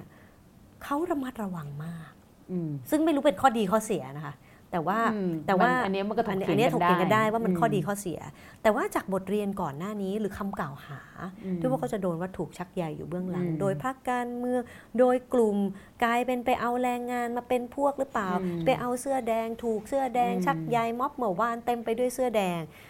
จากเวทีเนี่ยเราจะเห็นเลยว่า ทั้งกลุ่มเสื้อแดงและกลุ่มนิสิตนักศึกษาเนี่ยมันมีมันมีเส้นแบ่งอืมซึ่งดีไม่ดีไม่รู้นะค่ะ เสื้อแดงเขามีเวทีของเสื้อแดงนะใช่ใช่แล้วซึ่งเขก็มีภาพื้นษาที่ประเด็นขขาเรียกร้องก็ายังมีธงคุณทักษิณใช่มีอะไรอย่างเงี้ย ก็เป็นพื้นที่ของคนเสื้อแดงอืมก็อยู่ที่นั่นอืมกลุ่มอื่นๆก็อยู่ที่นั่น แต่ว่าระยะห่างระยะระหว่างแกนนำแต่ละกลุ่มเนี่ยมันมีอืมมันมีค่อนข้างชัดเจนอืมซึ่งอันนี้ข้อดีข้อเสียไม่รู้ แต่ว่าดิฉันคิดว่าเขาระมัดระวังตัวอืมต่อการที่จะไม่ถูกลดทอนความชอบธรรมเพียงอือหือเพราะว่า ความคุณสัไปมชิดพันธ์กับใครใช่อืมถ้าจะเห็นเมื่อวานนี้คุณธนาธรมานะอ่าฮะคุณช่อก็มา แต่คุณแต่ธก็นาเป็นธเหมืรอนเนี่ยแบบคือคือคนคนที่ล้อมร่วมคุณคนธหนึ่งนาธรคืออะไรอืมคือสื่อมวลชนอ่าค่ะคือสื่อมวลชนกับกลุ่มผู้ใหญ่อะเด็กที่ไปล้อมคุณธนาธรกรีดอะไรอย่างเงี้ยไม่เมื่อวานค่อยนะไม่ไม่เป็นภาพนั้นเลยเออซึ่งอันนี้ส่วนหนึ่งนะดิฉันคิดว่าเท่าที่สัมภาษณ์นะอันนี้ในแง่อือหือมวลชนเนี่ยเด็กมัธยมเนี่ยไม่มีความผูกพันกับอนาคตใหม่มากอืมนะ หลายคนยังมองว่าอนาคตใหม่แบบไม่ก้าวหน้า คือไม่ไม่ก้าวหน้าเวลาผ่านไปพอไม่ก้าวหน้าพอ คือคุณอือหือคุณพี่กาอืมคิดดูผ่านไปอืมหนึ่งอืมปีนี้พักอนาคตใหม่ที่แบบกลายเคยถูกว่าว่าเป็นพักอืล้มมเจ้าเนี่ยตอนนกลายเป็นอืมพักไม่ก้าวหน้าในสายตาของอืมคนรุ่นใหม่เอ่อกับ เสื้อแดงก็มันก็เห็นระยะห่าง ซึ่งฉันคิดว่ามันก็เลยน่าสนใจว่ากับพันธมิตรของเขาเองเนี่ยมันมันมีความสัมพันธ์คนละแบบกับอืมม็อบในอดีตอืมที่อะแบแล้วบกับโอบรับทุกกลุ่มเอ่อมาเป็นพวกเดียวกันหมดเลยอะไรอย่างเงี้ยแล้วกับกลุ่มที่เห็นต่างล่ะคะ กลุ่มที่เห็นต่างนี่ฉันคิดว่าน่าสนใจมาก learning curve ของแกนนำเนี่ยในเวทีแรก ๆ ของทุกกลุ่มนี้ฉันคิดว่ามันมีความโกรธ มันมีการมันมี hate speech มันมี มันมีการโจมตีฝ่ายตรงข้ามคำว่าสลิมอืมอย่างเงี้ยอืมเวทีเมื่อวานเนี่ยนับคำได้เลยนะ น้อยมาก น้อยมากน้อยมากจำได้ว่าเพนกวินพูดดิฉันพูดจำถึได้งเลยว่าคำหยาบเพนวินพูดก็น้อยนะ น้อยเออน้อยลงมากอืมเมื่อเทียบกับแล้วไอ้สโลแกนแบบอปตยหออะไรที่มันฟังไม่รู้เรื่องเนี่ยอ่าอ่าน้อยลงไปอืมากมอืมคือมันเป็นการพูดจากับขั้วตรงกันข้ามในอีกแบบหนึ่งอื มมันเป็นความสัมพันธ์อีกแบบหนึ่งที่สื่อสารอย่างตรงไปตรงมามากขึ้นอืมหือพูดถึงประเด็นที่เขาเรียกร้อง การโจมตีฝ่ายตรงกันข้ามคำว่าสลิมเนี่ยน้อยมากอืมซึ่งดิฉันคิดว่ามันมีความมันมีการมันมีการถกเถียงกันในหมู่เด็กนะอืมมีเด็กจำนวนมากที่ไม่พอใจด้วยซ้ำว่าการที่แบบถ้าเราไปไม่ชอบให้ด่าใครมาว่าเราหน้าเราก็ไม่ควรจะไปว่าเขาค่ะซึ่งอันนี้ดิฉันคิดว่าก็น่าสนใจมากอืมหือเอ่อ แต่อันนี้อันนี้ผู้ใหญ่หลายคนตัวตัวตัวดิฉันเองด้วยก็รู้สึกว่าแต่แต่การพูดถึงสถาบันอนุรักษ์นิยมอืมอย่างตรงไปตรงมา ด้วยภาษาที่เมื่อวานน่าสนใจนะ คุณรุ้งเนี่ยใช้คำราชาศัพท์อืมหือพูดถึงข้อเรียกร้องเนี่ยซึ่งก็หลายคนก็ถกเถียงกันได้ว่าว่าว่ามันแปลว่าอะไรอืนะมแต่ดิฉันคิดว่ามันมี learning curve ของของอืมของแกนนำเห็นด้วยหรือไม่เห็นด้วยนี่อีกเรื่องหนึ่งซึ่งว่ามันอันตรายไม่อันตราย แต่ว่าดิฉันคิดว่ามันก็เห็นภาพความน่าสนใจอือฮึ สุดท้ายคือคือคือต่อภาพรัฐที่เขามองเห็นต่อรัฐเนี่ยนั่นคิดว่าภาพที่มีต่อรัฐเนี่ยเขามันเห็นภาพการแยกแยะมากขึ้น ระหว่างรัฐบาลอืมผู้ปฏิบัติงานในอืมระดับพื้นที่อืถึงแม้ว่าเจ้าเจ้าหหน้าน้าที่ที่ตำตำรรววจจอะไรอถึย่างงงี้แม้ใช่ไหว่าเอ่อมีหลายฝ่ายบอกว่าในแง่ของการทำงานร่วมกันเนี่ยอืมม็อบคนรุ่นนี้เนี่ยทำงานยากอืมไม่คุยไม่เจรจาบอกอย่างหนึ่งไม่ยอมทำอะไรอย่างเงี้ยแต่ว่าดินคิดว่ามัน คือเขาแยกเขารู้เขาค่อนข้างรู้ว่ากลไกรัฐแต่ละอันเนี่ยมันแตกต่างกันยังไงเขาดีลยังไงอืมอันนี้ก็ก็อันนี้ก็ถกเถียงกันได้ว่าคนอืมที่แบบเป็นฝ่ายรัฐจะบอกว่าเด็กไม่รู้อะไรเงี้ยแต่อืมอันนี้เท่าที่ฉันดูจากความแตกต่างแล้วว่าขบวนการเคลื่อนไหวก่อนหน้านี้เนี่ยดิฉันคิดว่ามันมันมันมันมีภาพที่น่าสนใจของตัวแกนนำอืม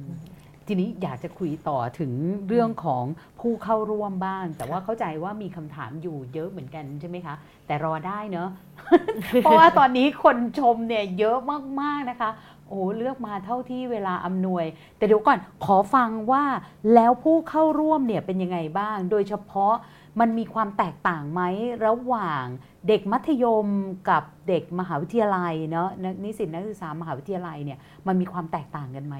อันฉันคิดเราจะว่าเข้าใจมันมันเขายังไงได้ learning บ้าง curve ของผู้ที่มาเข้าร่วมเนี่ยมีสี่เรื่องนะอือหือเรื่องแรกก็คือมันเห็นการเปลี่ยนแปลงของเหตุผลว่ามาทำไมอือหือจากสัมภาษณ์ตั้งแต่วันแรกจนถึงเมื่อเมื่ออืมเมื่อวานนี้เนี่ยนะคะ เรื่องที่สองก็คือเออการเปลี่ยนความโกรธสู่ความเข้าใจอืมนะคะแล้วก็เรื่องเดียวกันก็คือว่าการวิเคราะห์การเมืองของคนมาเข้าร่วมก็อืมค่อนข้างเปลี่ยนแปลงไปนะคะ เรื่องเรื่องที่สี่ก็คือความคาดหวังต่อการชุมนุม เรื่องสุดท้ายที่ฉันคิดว่าน่าสนใจคือความกลัวที่มีต่อการมาชุมนุมลดน้อยลงอืมเรื่องแรกเรื่องสามเรื่องแรกเนี่ยมันเป็นเรื่องที่ผูกผูกๆกันอยู่นะคะว่าว่ามาทำไมมาทำไมอ่าการเปลี่ยนแปลงจากที่เหตุผลของการมาอืมหรือเงื่อนไขความคิดของการมา แล้วก็เอ่อการการประเมินสถานการณ์ทางการเมืองนั้นจำได้เลยวันแรก ๆที่ที่ที่ที่สัมภาษณ์นะเมื่อสักสองเดือนที่แล้วอะ เด็กที่มาเข้าร่วมจำนวนมากมาพร้อมความโกรธนะคุณกาอือหือพี่กามาพร้อมความโกรธ โกรธแบบโกรธแบบ angry generation จริงๆอะมท่าคือแบบทีท่าทีภาษาที่ภาษาพูดที่ใช้อ่าอันนี้คำหยาบเยอะมากใช่อะไรอย่างเงี้ยใช่คือใช่คือทั้งบนเวทีทั้งล่างอะไรอย่างเงี้ยอืมเด็กที่มาก็โกรธมาก ก็หลายคนอาจจะบอกว่าก็ม็อบบิวมาแบบนี้หรืออะไรอย่างเงี้ยนะแต่มาพร้อมกับความโกรธ ในเด็กมหาวิทยาลัยเนี่ยมันจะเป็นความโกรธเรื่องพักอนาคตใหม่จริงๆที่ฉันพูดไปหลายทีอืมนะเลยอนาคตใหม่แล้วก็เรื่องรัฐธรรมนูญอืมที่ไม่เรื่องที่เขาไม่พอใจกาการรเลืเลืออกกตั้ตั้งงด้วยอะไรอย่างเงี้ยค่ะส่วนเด็กมัธยมเนี่ยอืมเป็นความโกรธต่อสถาบันอนุรักษ์นิยมของไทยอืมซึ่งมีหลายอย่างนะไม่ใช่อืมเฉพาะเรื่องสถาบันเท่านั้อืนมเรื่องสถาบันทหาร โรงเรียนอืมมาพร้อมกับความโกรธแบบโกรธแล้วก็เต็มไปด้วย ไม่พูดถึงเลยว่ามันเชื่อมโยงกับเรื่องอื่นยังไง แต่ก็ต้องยอมรับนะว่าในช่วง 5-6 ปีที่ผ่านมาเนี่ยเด็กรุ่นนี้เนี่ยซึ่งก็คือเป็นเด็กประถมที่โดนมาตั้งแต่ให้ท่องค่านิยม 12 ประการ มีแบบวิชาเรียนแปลกๆ ใหม่ๆ เข้าไปอะไรแบบเนี้ยซึ่งสมัยก่อนไม่มีด้วยซ้ำไปใช่ค่ะอืมคือคือความโกรธเนี่ยในช่วงแรก พอสัมภาษณ์เมื่อความความโกรธนี่หมายถึงว่าเหตุผลของการมาคือ รู้สึกว่าตัวเองไม่มีอนาคตอืม ดิฉันพูดหลายที่ว่าเหตุผลของการมาคือเรื่องอนาคต แต่มันเป็นอนาคตแบบโกรธนะโกรธแบบโจมตีรัฐบาลว่ารัฐบาลแบบเลวร้ายอย่างนั้นอืมอย่างนี้ค่ะสถาบันอนุรักษ์นิยมมีปัญหาแบบนั้นค่ะแบบนี้ แล้วก็โทษทั้งหมดโทษอืมโทษแบบค่อนข้างจะแบบในเรื่องที่ดิฉันฟังแล้วก็โอ้โหมันฟังดูแล้วน่ากลัว แต่ดิฉันสัมภาษณ์ช่วงแรกๆดิฉันบอกว่ามันเป็นความกลัวนะมคือคุยกับเด็กแล้วรู้สึกกลัว กลัวความโกรธของเด็กอืมแต่พอพอพอผ่านไปสองเดือนเนี่ย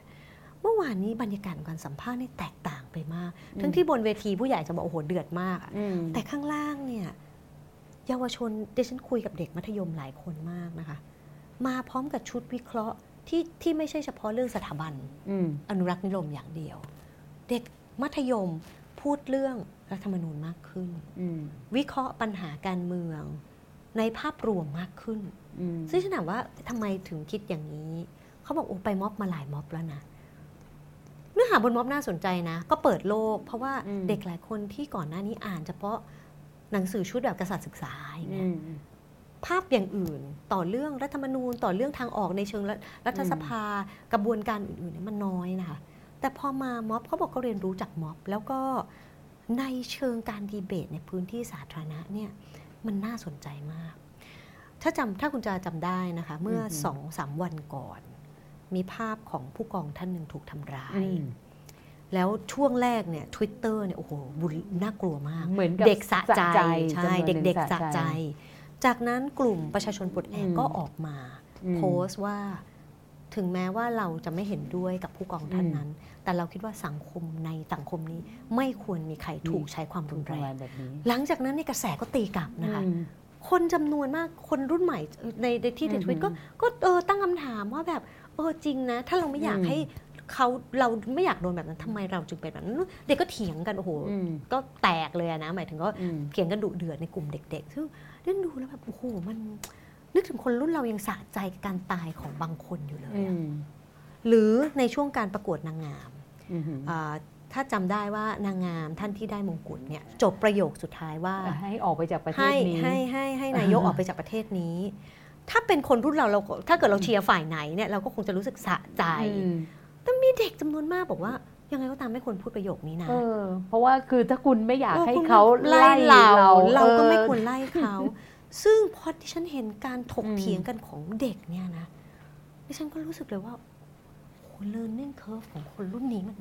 ค่อนข้างแตกต่างจากคนรุ่นเรามากนะคะ คือต้องบอกอย่ามังนมันเห็นด้วยกับมันอาจารย์หยินเลยนะ ที่บอกว่าเขามีดูมีวุฒิภาวะมาก ใช่มากกว่าพวกเราอีกอะเป็นบงเพราะทีว่าพื้นที่มันเปิดโอกาสให้เขาได้ถกเถียงไหมถูกต้อง ได้ได้ใช้เหตุผลแล้วด้วยไม่ได้แบบใช้คำหยาบสาดใส่กันน่ะใช่ อืม ดิฉันถามเป็นคำถามที่เพิ่มเข้าไปอืมคุยอืม วันก่อนว่า คิดยังไงกับการที่ผู้ปกครองท่านนั้นถูกทำร้าย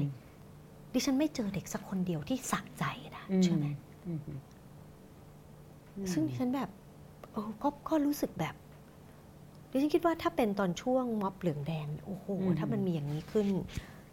มันคงจะเป็นอีกบรรยากาศหนึ่งการสะใจของการใช้ความรุนแรงอืมอืมต่อฝ่ายตรงกันข้ามอย่างเงี้ยอืมมันมันคนละแบบเลยอืมวันแรกตั้งแต่วันแรกที่ที่สัมภาษณ์เนี่ยเด็กทุกคนจะพูดถึงฝ่ายตรงกันข้ามว่าเป็นสลิมอืม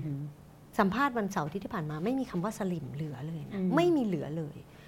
เด็กทุกคนจะพูดถึงพ่อแม่ของตัวเองอย่างที่เข้าใจขึ้นอืมเข้าใจว่าทำไมเขาอย่างวันแรกที่ฉันสัมภาษณ์ช่วงแรกๆจำได้ว่าพ่อแม่เด็กเด็กโกรธพ่อแม่มากอืที่ไม่ยอมให้เขามาร่วม พูดว่าพ่อแม่เป็นพวก ignorant อืมแต่เมื่อวานเนี่ยสัมภาษณ์ไปหลายกลุ่มมาก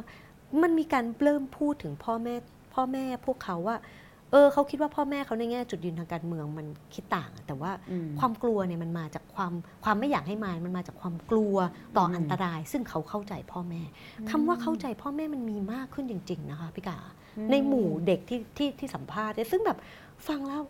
เออทำไมเด็กมัถ้านพ่อแม่ได้ฟังอยู่มันนี่แบบน่าดีใจนะคะ เพราะว่าเออคือรู้สึกว่าช่วงที่ผ่านมาอาจจะไปแอบฟังบนเวทีหรืออะไรไม่รู้แบบรู้สึก พ่อแม่มีความตกอกตกใจใช่ใช่มากขึ้นกว่าเดิม ใช่ คือดิฉันคิดว่าเมื่อวานเนี้ยคุยอืมแล้วแบบเออในช่วงสองเดือนเองนะอืมการทะเลาะกันของพ่อแม่กับลูกเนี่ยอืมมันมันคงจะยกระดับไปจนเด็ก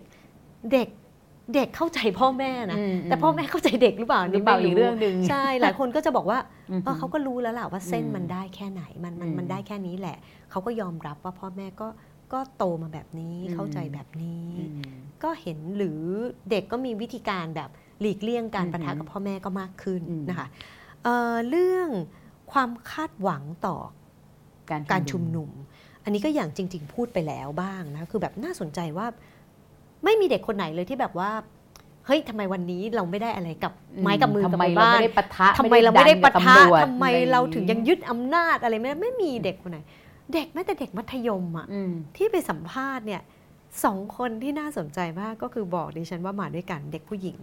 นอนค้างด้วยนะอืมนอนค้างอะเด็กมัธยมอืมอืมนอนค้างเนี่ย บอกดิฉันว่า คือตอนแรกว่าจะกลับละ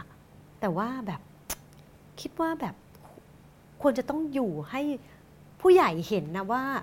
ครั้งนี้มันต้องไปออกในสื่อกระแสหลักให้ได้สิอืมแล้วถามว่านี่คือความสำเร็จเขาบอกแค่นี้เขาก็รู้สึกว่าสำเร็จแล้วอะอืมถ้าม็อบนี้มันไปอยู่ในข่าว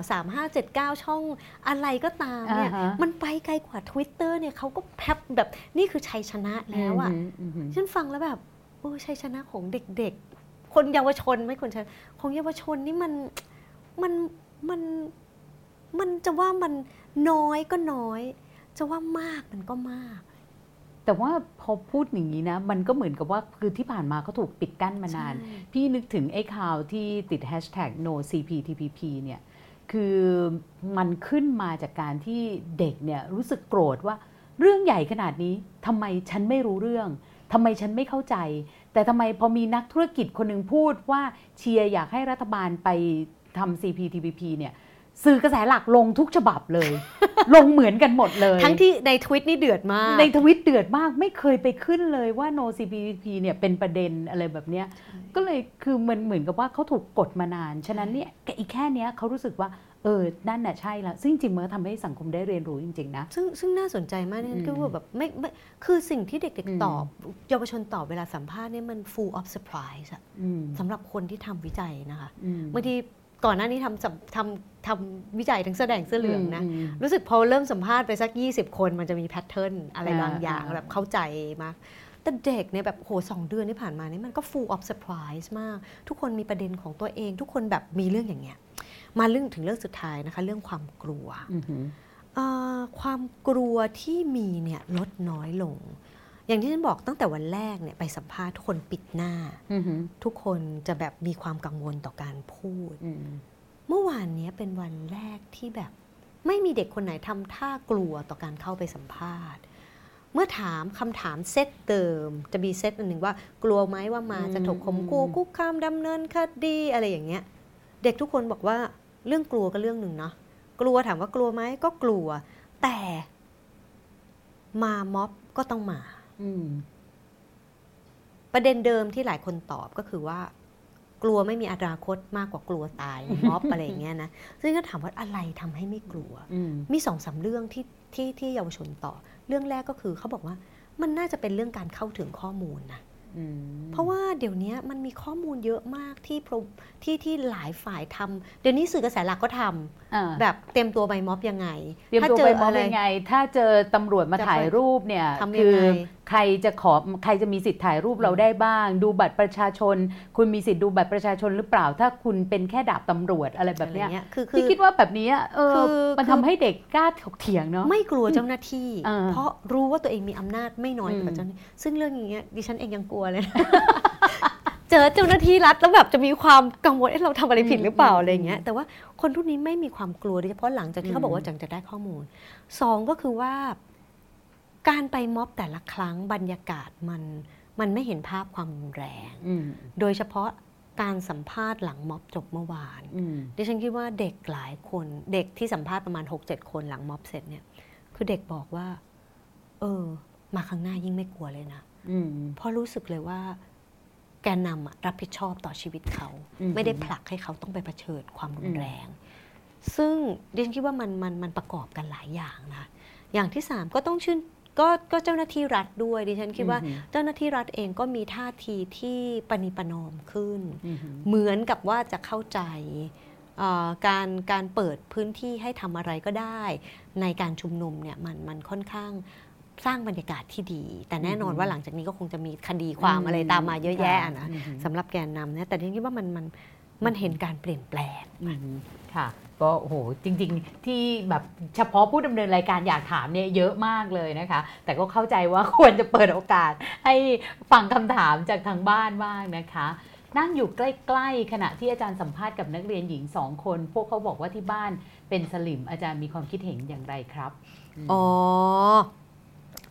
อ่าใช่แต่ว่าเซนส์ของความเป็นสลิมเนี่ยมันต่างจากเดิมนะ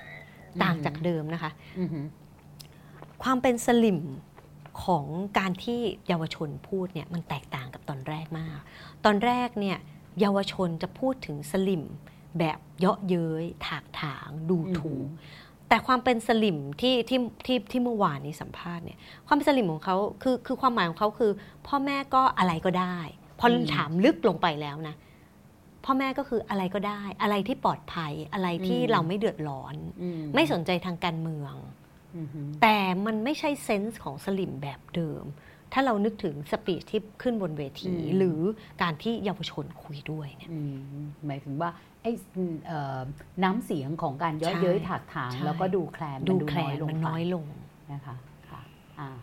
เอ่อเด็กที่เข้าร่วมชุมนุมเนี่ยมีทัศนคติต่อ พันธมิตร นปชกปปสยังไงบ้างนะคะเขาคิดยังไงกับคุณทักษิณแล้วเขามองว่าใครคือแกนนำของเขาอ่าอืมอันนี้จริงๆข้อ 3 ตอบไปแล้วนะคะค่ะแต่ว่าข้อแรกเนี่ยพพันธมิตร นปชกปปสเนี่ย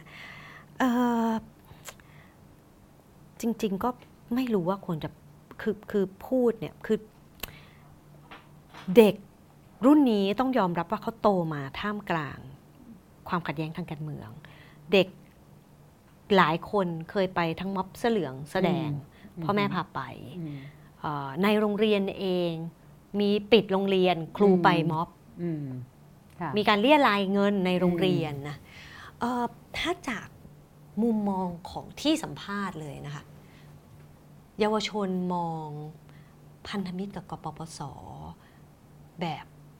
ค่อนข้างในเชิงลบอะ อันนี้ต้องอืมอันนี้ต้องยอมรับอืมซึ่งซึ่งดิฉันก็ค่อนข้างแปลกใจดิฉันก็พยายามถามต่อว่าทำไม คือภาพแล้วก็มอง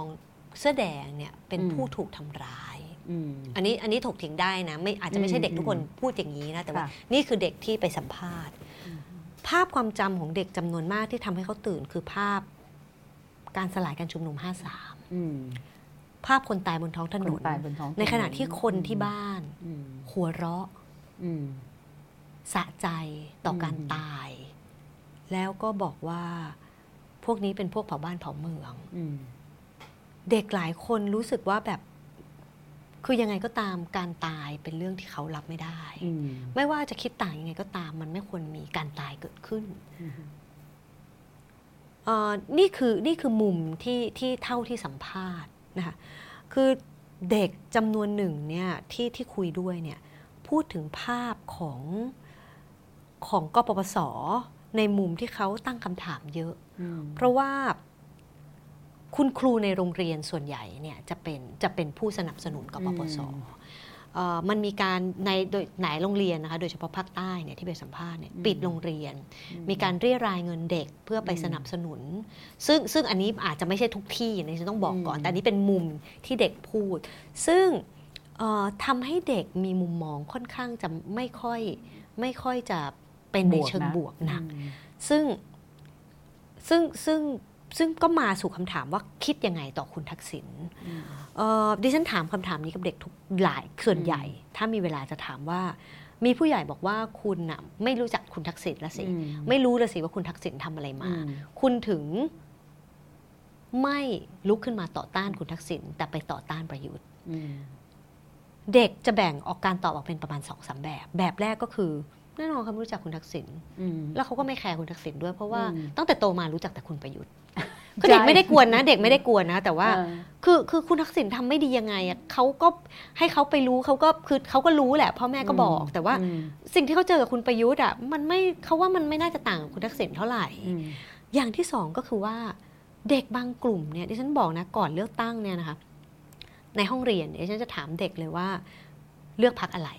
95%เพื่อไอ้อนาคตใหม่อนาคตใหม่ อีก5%เลือกเพื่อไทยดิฉันตกใจมากนะอืมคุณเลือกเพื่อไทยทำไมเนี่ยม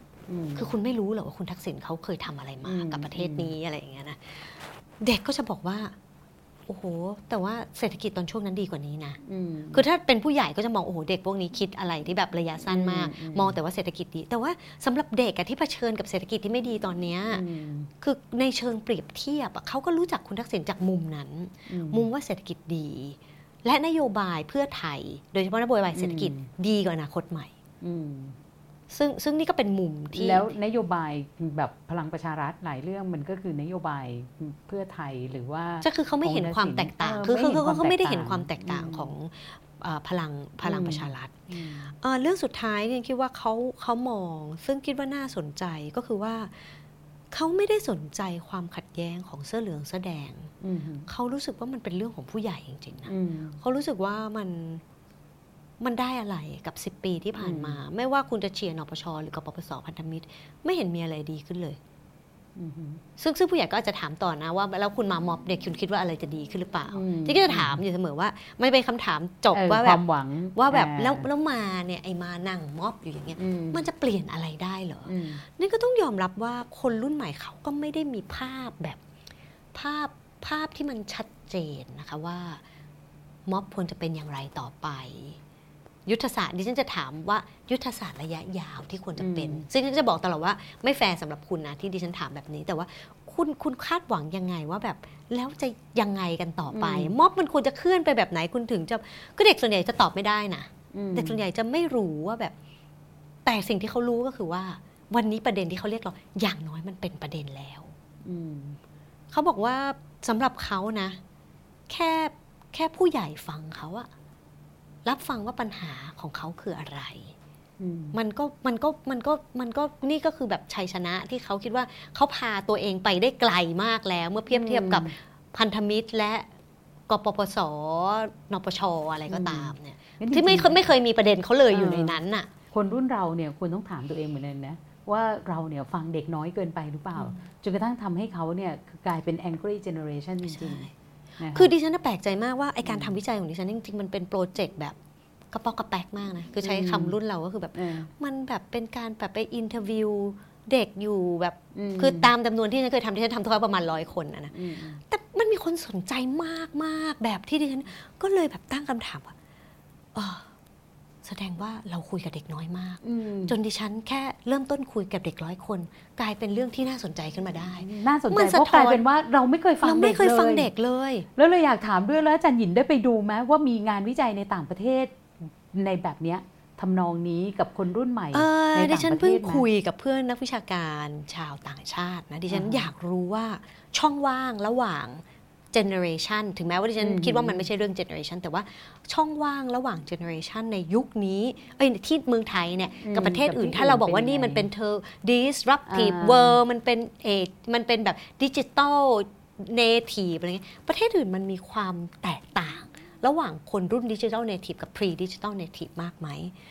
เพื่อนนักวิชาการบอกว่าประเด็นนี้เป็นประเด็นที่ไม่ไม่เป็นประเด็นมากนักในโลกตะวันตกนะเหรอเพราะว่าในโลกตะวันตกเนี่ย ความแตกต่างระหว่างคนรุ่นนี้กับคนรุ่นใหม่มันไม่ต่าง เขาบอกว่าถ้าจะเปรียบเทียบต้องไปดูหลังใน period post war ในยุโรปอืมหลังสงครามโลกมันครั้จะงที่สองต่างกันมันจะต่างกันเยอะๆมากว่า ผู้ใหญ่อนุรักษ์นิยมมากอืมผู้ใหญ่มีมีมี มีคำตอบต่อปัญหาที่ค่อนข้างตายตัวมากอืมไม่เข้าใจคนอีกรุ่นหนึ่งอือฮึมันเป็นหลังสงคราม ในช่วงยุคอือฮึถ้าเรานึกถึงฝรั่งเศสก็นึกถึงการลุกขึ้นมา strike ของคนรุ่นใหม่ในอืมอืม1968 อย่างเงี้ยคือเพื่อนเพื่อนบอกว่ามันมันจะเป็นมันจะเป็นภาพความขัดแย้ง generation มันจะเห็นในภาพอืมยุคนั้นมากกว่าที่มันมีการ crash กันจริง ๆ ระหว่าง generation อืมความแตกต่างระหว่างผู้ใหญ่ที่ค่อนข้างจะอนุรักษ์นิยม กับคนรุ่นใหม่ที่แบบตั้งคำถามกับทุกเรื่องอืม ซึ่งในยุโรปตอนนี้มันผู้ใหญ่ก็เสรีนิยมมากขึ้น คนรุ่นใหม่ก็ไม่ได้มีดีกรีเสรีนิยมที่มันต่างจากคนรุ่นก่อนหน้าแล้วนี้พื้นที่การพูดการแสดงความมันคิดมันเห็นมันเป็นเรื่กาองรรับฟังมันไม่ได้กว้างขวางอยู่แล้วเออใช่นะคะเพราะฉะนั้นมันก็จะไม่ไม่ไม่ไม่ไม่ไม่เหมือนกับไทยคือเราต้องยอมรับว่าเรากำลังเผชิญหน้ากับความแตกต่างทางความคิดที่มันยิ่งกว่าเสื้อเหลืองเสื้อแดงอะอืมคือเสื้อเหลืองเสื้อแดงสำหรับดิฉันนะเมื่อคุยกับเด็กรุ่นนี้นะไอ้ การทะเลาะกันเสื้อเหลืองเด็กๆเลยของเสื้อเหลืองเสื้อแดงนี่มันเป็นเรื่องที่แบบมันมันไม่ได้มีไม่ได้มีอืมความไม่ได้มีไม่ได้มีความน่ากลัวอืมในแง่ของการแก้ปัญหาและการจัดการอือหือเท่ากับสิ่งที่เรากำลังจะเผชิญไอ้คน 17%ที่มันกำลังจะเป็นผู้ใหญ่เนี่ยจะอยู่กับเขายังไงค่ะอาจารย์ได้คุยกับพ่อแม่เด็กบ้างไหมคะ อยากทราบว่าพ่อแม่เด็กมีทัศนคติอย่างไรในสิ่งที่เด็กทำบ้าง กรณีที่มีความเห็นไม่ตรงกัน พ่อแม่จัดการกับความขัดแย้งในครอบครัวอย่างไรอ่าคุยบ้างแต่ไม่มากดิฉันได้อือหือคุยกับครอบครัวที่ไม่เห็นด้วยนะคะ ในอือหือต่างจังหวัดเนี่ยเอ่อเอ่อเขาเขาเป็นห่วงความปลอดภัยอือหือในเรื่องความคิดทางการเมือง พ่อแม่ก็ส่วนใหญ่จะเชื่อว่าตัวเองเข้าใจการเมืองมากกว่าลูกอือหือนะคะโดยเฉพาะช่วงแรกๆดิฉันจะได้คุยกับพ่อแม่ที่ไม่เห็นด้วยในช่วงแรกๆเนี่ยเขาจะมองว่าเอ่อ การที่เยาวชนเข้ามามีส่วนร่วมทางการเมืองแบบนี้เป็นเรื่องที่อันตรายมากมคือเขาค่อนข้างกังวลมาก มันไม่ใช่ว่าคิดต่างหรืออะไรก็ตามประเด็นเรื่องนั้นสำหรับพ่อแม่มันไม่เป็นประเด็น แต่ประเด็นคือลูกกำลังลุกไปทำอะไรในที่มันอันตรายอืมโดยเฉพาะพ่อแม่ที่หลายคนที่ไม่รู้ไม่มีประสบการณ์ในการเข้าร่วมม็อบ หรือมีส่วนร่วมทางการเมืองมันมันดูน่ากลัวมากเอ่อแต่ที่ไปม็อบเนี่ยดิฉันสัมภาษณ์พ่อลูกคู่หนึ่งที่มาด้วยกันอืมฮึดู ทั้งพ่อและลูกมีความสุขมาก คือพ่อลูกแบบคิดเหมือนกันอะอันนี้ก็โชคดีไป แต่ว่ามีได้เจอพ่อแม่ของเด็กประมาณ4คน อันนี้บังเอิญนะคะไปเจอได้คุยกับกลุ่มหนึ่งเอ่อเป็นพ่อแม่ที่ลูกชู3นิ้วในโรงเรียน คือเขาเขาเห็นด้วยดิฉันอย่างหนึ่งซึ่งดิฉันคิดว่ามันก็เป็นภาพสะท้อนว่าเขาก็ยอมรับแหละว่าเขาสร้างเด็กลูกเขาให้เป็นอย่างเงี้ยอืมคือความฝันของเขาก็คือว่าเขาไม่อยากเลี้ยงลูกเขาเหมือนที่พ่อแม่เขาเลี้ยงเขาอืมที่ทุกอย่างต้องอยู่ในกรอบ เด็กต้องทำตาม คือในขณะที่พ่อแม่ของเขาอะรุ่นพ่อแม่เราอืมไม่เคยเห็นเราเป็นผู้ใหญ่เลยอืไม่ว่าเราจะอายุ 60 ก็ตามเราก็ยังเป็นเด็ก แต่เขาเลี้ยงลูกเขาแบบที่ from day one เลย เขาอยากเป็นเพื่อนกับลูกมเขาอยากให้ลูกเป็นผู้ใหญ่ เขา treat ลูกเป็นผู้ใหญ่ตั้งแต่อืมเริ่มต้นเลี้ยงลูก เพราะฉะนั้นเขาก็เขาบอกเขาเข้าใจได้ว่าทำไมลูกคนเจเนอเรชันนี้มันเป็นแบบนี้อืมลูกเขาไปชูสามนิ้วเนี่ยสำหรับเขาเขาอาจจะไม่เห็นด้วยนะ เขาไม่เห็นด้วยแล้วเขาก็รู้สึกว่าเรื่องการไปวิพากษ์วิจารณ์สถาบันอนุรักษ์นิยมเนี่ยเป็นเรื่องที่อันตราย แต่ว่าเขาเขาจะห้ามลูกยังไงอะเขาไม่เคยห้ามลูกในเรื่องใดเลย เขาให้เด็กอยากให้ลูกเป็นเด็กที่ critical อืมคิดนอกกรอบอะไรเนี่ยมันมันคือเขาสร้างเด็กเขาสร้างลูกเขาขึ้นมา เพราะฉะนั้นถามว่าควรจะทำยังไงกับเยาวชนน่ะดิฉันคิดว่า การลองผิดลองถูกอะมันเป็นเรื่องที่ยังไงเขาก็ต้องประสบด้วยตัวเขาอืมเองอะมันกรอบที่เราควรเห็นดูแลเขาก็คือว่าอันตรายที่จะมาจากการไปเข้าร่วมอืถ้าเราไม่กังวลนะคะเราก็ไปกับเขาอืมแล้วเราก็จะได้รับรู้ว่าเขาคิดยังไง ถ้าเราคุยกับลูกมาตั้งแต่เด็ก แล้วเราอยากจะให้การเรียนรู้อันเนี้ยมันเป็นส่วนหนึ่งอืมของชีวิตความสัมพันธ์ พ่อแม่ลูกที่เราฝันน่ะ มันก็ต้องไปกับเขาอะไม่ว่าเราจะเห็นด้วยหรือไม่เห็นด้วยอืมแล้วต้องบอกอย่างหนึ่งว่า คนรุ่นนี้นะคะ ยังไงเขาก็ยอมรับความคิดเห็นที่แตกต่างอืมเด็กที่ที่ฉันสัมภาษณ์ 50%ทะเลาะกับพ่อแม่อืมฮึทะเลาะกับพ่อแม่ มีเด็กคนหนึ่งเล่าว่าครอบครัวเขาพ่อแม่มีพี่น้องสิบคนนะอืมห้าคนเป็นเสื้อเหลืองห้าคนเป็นเสื้อแดงเถียงกันทุกวันแต่สุดท้ายก็นั่งโต๊ะกินข้าวอืมเขาบอกว่าการเถียงกันเนี่ยมันเป็นเรื่องธรรมดามากอืนะม คือเขาคิดว่าสังคมไทยควรจะเป็นแบบครอบครัวเขาได้คิดว่าแบบเราเองต่างหากที่คุยกันแล้วยอมไม่ได้อะคือเราเราปัญหาก็คือว่าเราต้องไม่คิดที่จะไปคอนวินส์หรือไปโน้มน้าวให้ฝ่ายที่คิดไม่เหมือนเราเชื่อเหมือนเราหรือเชื่อภายในทั้งหมดทั้งอะไรหมดอย่างเงี้ยในเวลาอืมในเวลาค่ะอันรวดเร็วมันเป็นไปไม่ได้อืมเพราะฉะนั้นคือดิฉันพูดหลายที่ว่า ตอนเสื้อเหลืองเสื้อแดงเนี่ยเราพักสิ่งที่เราพยายามทำคือทำให้สังคมเป็นสังคมที่อยู่ร่วมกันได้ ท่ามกลางความแตกต่างอืความพยายามนั้นหยุดไปหลังรัฐประหารอืเพราะมันมีฝ่ายหนึ่งที่มีสิทธิ์พูดกับอีกฝ่ายหนึ่งที่ไม่ไม่มีมีสิทธิ์สิทธิ์พูพูดดไปแล้วอืมแต่พอตอนเนี้ยมันมาถึงจุดที่มันไม่ใช่การเมืองเหลืองแดงแล้วอะอันนี้มันดิฉันพูดไปหลายที่แต่ว่าดิฉันก็ยังคิดว่ามันน่าพูดก็คือว่า ตอนนี้เรากำลังทะเลาะทะเลาะกับเงาตัวเราเองอะอืมคือเขาคือเงาของเราอะอืมเราไม่มีวันจะแบบบางทีเราลืมไปอะเออเราว่าสมัยก่อนตอนเด็กๆ เราก็เป็นแบบเนี้ยใช่อืมเราจะไล่เขาไปเหรอเขาเป็นเงาเราอะอืมเราไล่เขาเขาเราไล่เขาไม่ได้อืมฮึเราจะอยู่ยังไงกับเงาตัวเองที่มัน มันไม่ยอมตามเราแล้ว แต่เขาก็เป็นเงาเราอะเราเราจะเป็นพ่อแม่แบบไหนเอาเข้าจริงแล้ว คือดิฉันคุยกับพ่อแม่คนหนึ่ง แล้วเขาก็บอกว่าเขาโกรธนะ ที่ลูกเป็นแบบนี้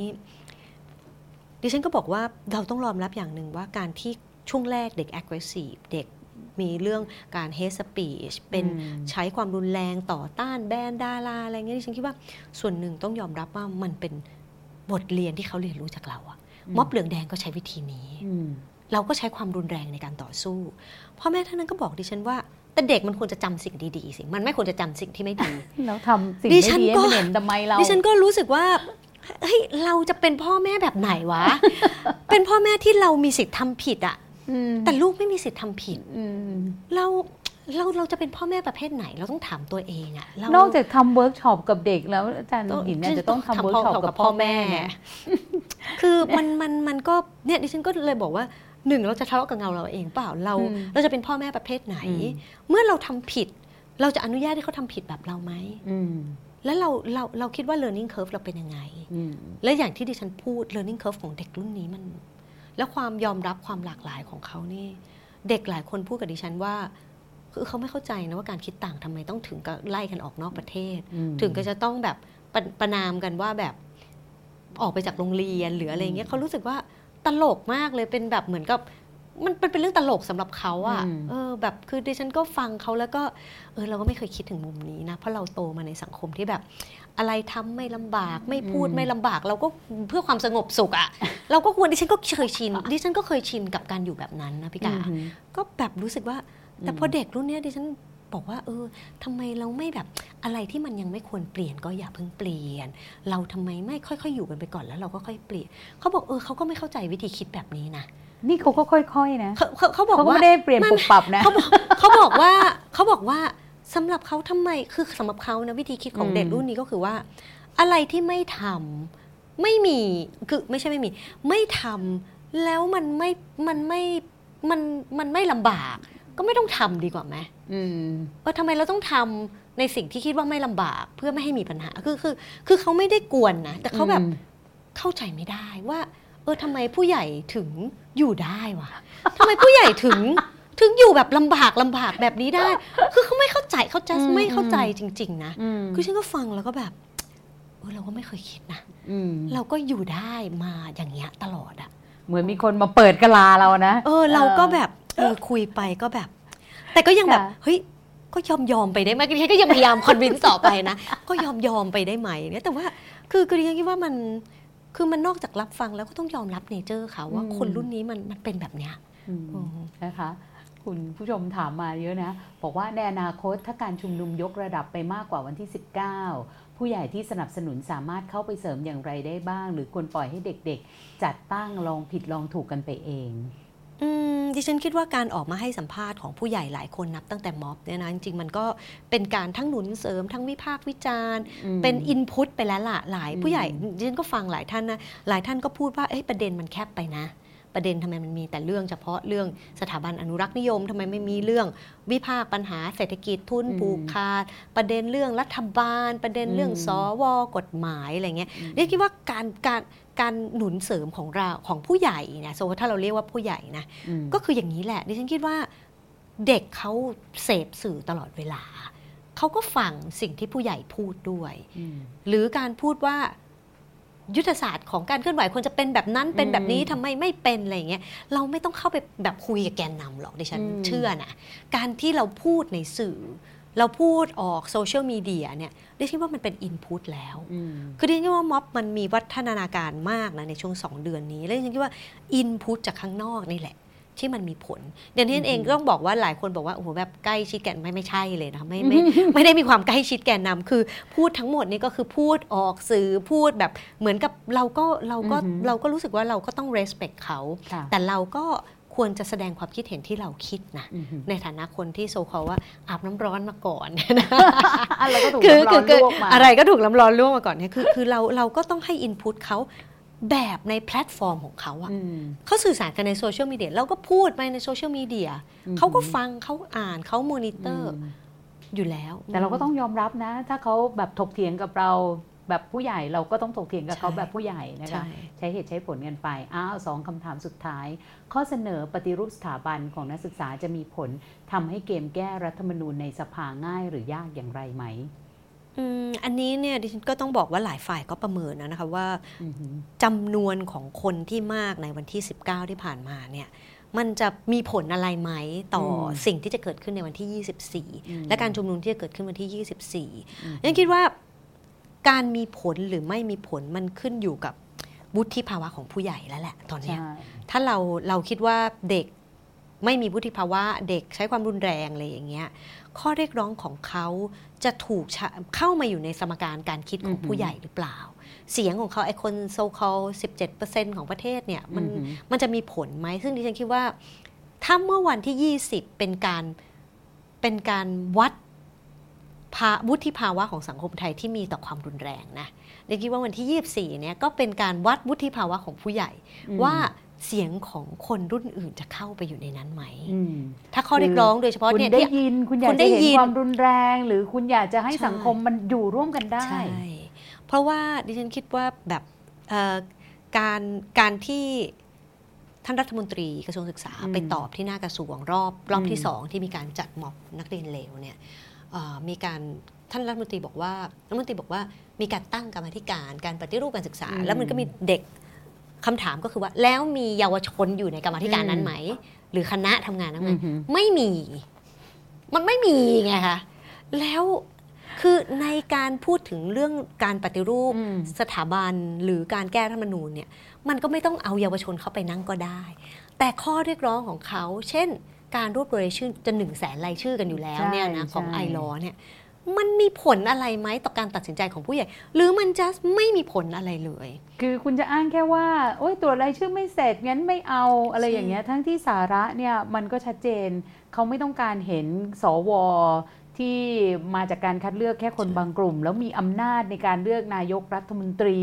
หรือเออการให้กฎหมายของเอ่อ คมเอ่อคสชอยู่ตลอดไปอะไรแบบเนี้ยหลายเรื่องเนาะใช่เพราะเพราะฉะนั้นมันมาถึงเรื่องสุดท้ายจริงๆที่ฉันติดคุณค่ะคุณพิกาไว้เนี่ยนะคะก็คือเรื่องทางออกอืมเรื่องที่ว่าทางออกที่ฉันเห็นเลย มันไม่มีทางอื่น นอกจากการปฏิรูป เราไม่ได้พูดถึงการปฏิรูปสถาบันอนุรักษ์นิยมนะคะ เราพูดถึงการปฏิรูประบบการศึกษาอือหือปฏิรูป สาธารณโภคขั้นพื้นฐานที่เยาวชนอืมเผชิญทุกวันเนี่ยเราไม่เราไม่เรายังไม่ต้องไปพูดถึงอะไรที่ไกล ถ้าเราอยากจะให้สิ่งที่เราจะเห็นในช่วงอีกหลาย ๆ เดือนเนี่ยอืมมันไม่นำไปสู่ทฤษฎีที่เด็ก ๆ หลายคนพูดคือ 3%ของ population อือหืออยู่บนท้องถนน ซึ่งมีเยาวชนหลายคนพูดว่าเขาเคยได้ยินมานะ ว่าอือหือเออ ประเทศมันจะเปลี่ยนได้ก็ต่อเมื่อมี 3%ของคนในประเทศคือ ถ้าเทียบประเทศก็ประมาณ 2 ล้านคนอืมอยู่บนท้องถนนนะนะคือเราไม่มีความจำเป็นจะต้องให้การต่อสู้มันไปถึงขั้นนั้นอืมคือถ้าปฏิรูปเนี่ยปฏิรูปเรื่องแค่นี้อะมันง่ายกว่าการปฏิรูปสถาบันอืมอนุรักษ์นิยม หรืออะไรกองทัพเลยปฏิรูปแค่เนี้ยถ้ามันไม่มีการปฏิรูปจริง ๆ นะดิฉันคิดว่าความโกรธของคนรุ่นนี้มันก็ยังคงอยู่อะใช่ คือคือดิฉันคิดว่านี่เป็นทางออกเดียว การเปิดโต๊ะเจรจาการจะเรียกชวนตัวแทนเยาวชนเข้าไปดิฉันคิดว่ามันมันไกลเกินกว่า มันมันไปไกลกว่าเรื่องนั้นแล้ว เราแค่ถ้าท่านผู้มีอำนาจหน่วยข่าวกรองเนี่ยถอดเทปสปีชของทุกเวทีทั่วประเทศอะว่านั่นคือเสียงของพวกเขาแล้วอืมพวกเขาต่อสู้แบบโลกที่มันไม่มีแกนนำอะอืมมันไม่มีแกนนำคนไหนที่มีความชอบธรรมพอของเยาวชนที่จะไปคุยกับผู้มีอืมอำนาจหรอก แล้วก็คือคุณฟังได้แต่คุณต้องได้ยินด้วยไงใช่นะมันจะสะท้อนออกมาว่า แล้ววันที่ 24 คุณจะทำยังไงคำถามสุดท้ายนะคะ มองจากคนที่มองนะศึกษาม็อบเด็กมาสักระยะหนึ่ง เห็นจุดอ่อนหรือข้อที่ควรปรับปรุงของกระบวนการไหมโอ้จริงๆมันเยอะแยะอะนะแต่ว่าอืมดิฉันก็รู้สึกว่ามุมมองที่ฉันมองมันเป็นมุมมองแบบคนรุ่นเก่ามากเลยอืมกับการมองขบวนการ เช่นเราจะยังกล้าพูดไหมว่า ม็อบไม่มีแกนนำที่เข้มแข็ง อะไรอย่างเงี้ยคือวุบแรกดิฉันก็คิดเหมือนหลาย ๆ ท่านนะว่าแบบมันไม่มีใครที่จะแบบจัดการม็อบได้สองถ้าหมันรือจะว่าถ้าเขาจัดการไม่ดี มันมันจะอันตรายอืมอะไรอย่างเงี้ยอันตรายเราก็ไหมรู้สึกว่ามันไม่ใช่แล้วใช่ไงหรือเราจะไปบอกเขาว่ามันควรจะยกระดับมหรือควรจะโฟกัสประเด็นใดประเด็นหนึ่งเอาให้ชัด หรือควรจะพูดทุกประเด็นอืมให้มันรวมหลาย ๆ กลุ่มคนเข้าไป คือม็อบก่อนหน้านี้มันลองมาหมดแล้วนะอืมแล้วมันก็ไม่เห็นถึงการยกระดับสังคมไปไกลกว่าการทะเลาะกันอะอืมมันเลยจะถามว่าจุดอ่อนของเขาที่เราเห็นเนี่ย ดิฉันก็ไม่ค่อยกล้าพูดด้วยซ้ำว่ามันเป็นจุดอืมอ่อนอะคือจะบอกว่าคือไม่รู้จะไม่รู้จะประเมินว่ามันเป็นจุดอ่อนได้ยังไงอะนะอืมคนน้อยไปเหรอ หรือควรยืดเยื้อยาวนาน หรือควรจะเอ่อหาคนมาเป็นนายทุนจะได้พาคนมาได้เยอะกว่านี้คือแบบ อะไรอะที่เราเคยคิดว่ามันเป็นจุดแข็งของม็อบอะมันมันยังเป็นจุดแข็งอยู่หรือเปล่าก็ไม่แน่ใจอะอืมอืมก็นี่เป็นข้อสังเกตนะคะ ของคนที่ศึกษาการเคลื่อนไหวมาอย่างยาวนานนะคะ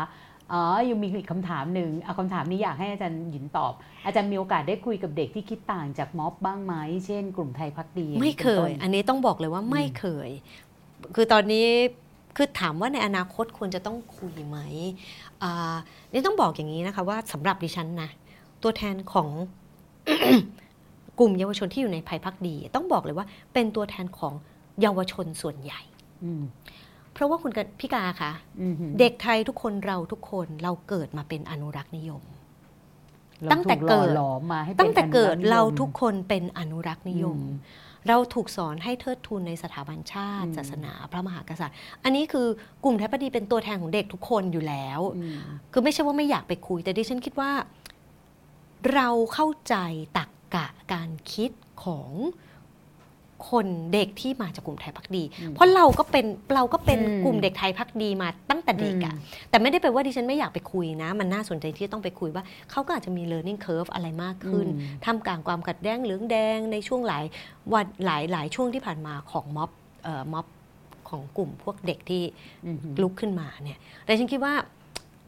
เราทุกคนเข้าใจ ค่อนข้างดีว่าเด็กในกลุ่มไทยพักดีคิดยังไง เพราะเราก็คือเราก็คือแบบนั้นนั่นแหละ ใช่เราก็คือมเยาวชนของกลุ่มเราไทยก็พัแบกบดีพอเห็นเอ่อเขาอภิปรายกันเมื่อวันที่ 19 แล้วเราก็เอามือตบหน้าอกแล้วก็เหมือนโแป้ที่งจะแตกใช่เด็กมันไม่ควรพูดอย่างนี้ มันรุนแรงเกินไปอะไรอย่างเงี้ยคือแบบ มันกะโอ้โหมันน่ากลัวอืมมากเลย คือเราเราเราก็ไม่ใช่เด็กพวกนี้อืมเรายังต้องเข้าใจเขาอีกเยอะอืมคือดิฉันคิดว่าปัญหาของสังคมไทยตอนนี้คือ เราไม่เข้าใจว่าไอ้อืมเด็กพวกเนี้ยมันคืออะไร ทีละขั้นค่ะต้องบอกท่านผู้ฟังว่าไอ้แบบทีที่ละเข้าใจขั้นอยู่แล้วเนี่ยก็เข้าใจ เราก็เรียนรู้ไอ้แบบที่เรายังไม่ไม่เข้าเข้าใจใจแต่เพื่อที่แต่สื่อสารให้อ่าผู้ใหญ่นั่นแหละได้เข้าใจ แล้วก็อาจจะกลับไปเข้าใจพัฒนาการอืมของเด็กที่อยู่ในกลุ่มไทยพักดีในอนาคตว่าเขาก็อาจจะเปลี่ยนแปลงไปมากก็ได้นะนะคะ ค่ะวันนี้นะคะได้สนทนากับอาจารย์หยินนะคะ ผู้ช่วยศาสตราจารย์ ดรกนกรัตเลิศชูสกุลเนี่ยสนุกมาก ๆ เลย คือเรียกแทบว่าจะเอาเออความรู้ในช่วงสองทศวรรษที่ผ่านมามาแบกันตรงนี้เลยนะคะ ฉะนั้นเนี่ยถ้าวันพรุ่งนี้นะคะยังมีแรงเผื่ออาจารย์หยินจะได้เดินไปด้วยนะคะ ทางไอรอเขาฝากมาเขาจะนัดไปยื่น จริง ๆ ไม่ใช่แค่ 5 0,000รายชื่อนะเฉียดตอนแสนี้จะนเช็ดแสนใช่ไหมคะว่าเขาจะไปยื่นที่เอ่อสภารัฐสภาเกียรติกายนะคะ เขานัดเจอกันตอนบ่ายโมงที่ MRT เตาปูนทางออกที่ 4 เดินแค่ 2.2 กิโลเมตรเท่านั้นแล้วก็ไปยื่นหนังสือนะคะ ส่วนสัปดาห์หน้านะคะจะรายการวันอวันวันออนวันเนี่ยก็จะได้คุยกับศาสตราจารย์ ดรสุวรรณาสาอนันต์นะคะ ซึ่งท่านเป็นอาจารย์ภาควิชาปรัชญา คณะอักษรศาสตร์จุฬาลงกรณ์มหาวิทยาลัยนะคะคือเรายังคุยกับเรื่องคนรุ่นใหม่ต่อเนอะแต่เรามาคุยในเรื่องของความคิดอารมณ์ตัวตนของคนรุ่นใหม่ในสังคมทุกวันนี้นะคะ ก็เจอกันวันพุธที่ 30 นะคะ ตอนทุ่มหนึ่ง วันนี้เนี่ยก็เรียกว่ามีข้อมูลความคิดเอาไปบทไปย่อยกันนะคะ แล้วถ้าใครมีหน้าที่วันที่ 24 กันยายนนี้นะคะ อยู่ในสภาก็ลองพิสูจน์ดูว่ารัฐสภาได้ยินเสียง ของคนหรือเปล่านะคะ วันนี้ต้องขอบคุณอาจารย์ยินมาก ๆนะคะ แล้วก็ขอบคุณคุณผู้ฟังคุณผู้ชมทางบ้านด้วยค่ะ สวัสดีค่ะ สวัสดีค่ะ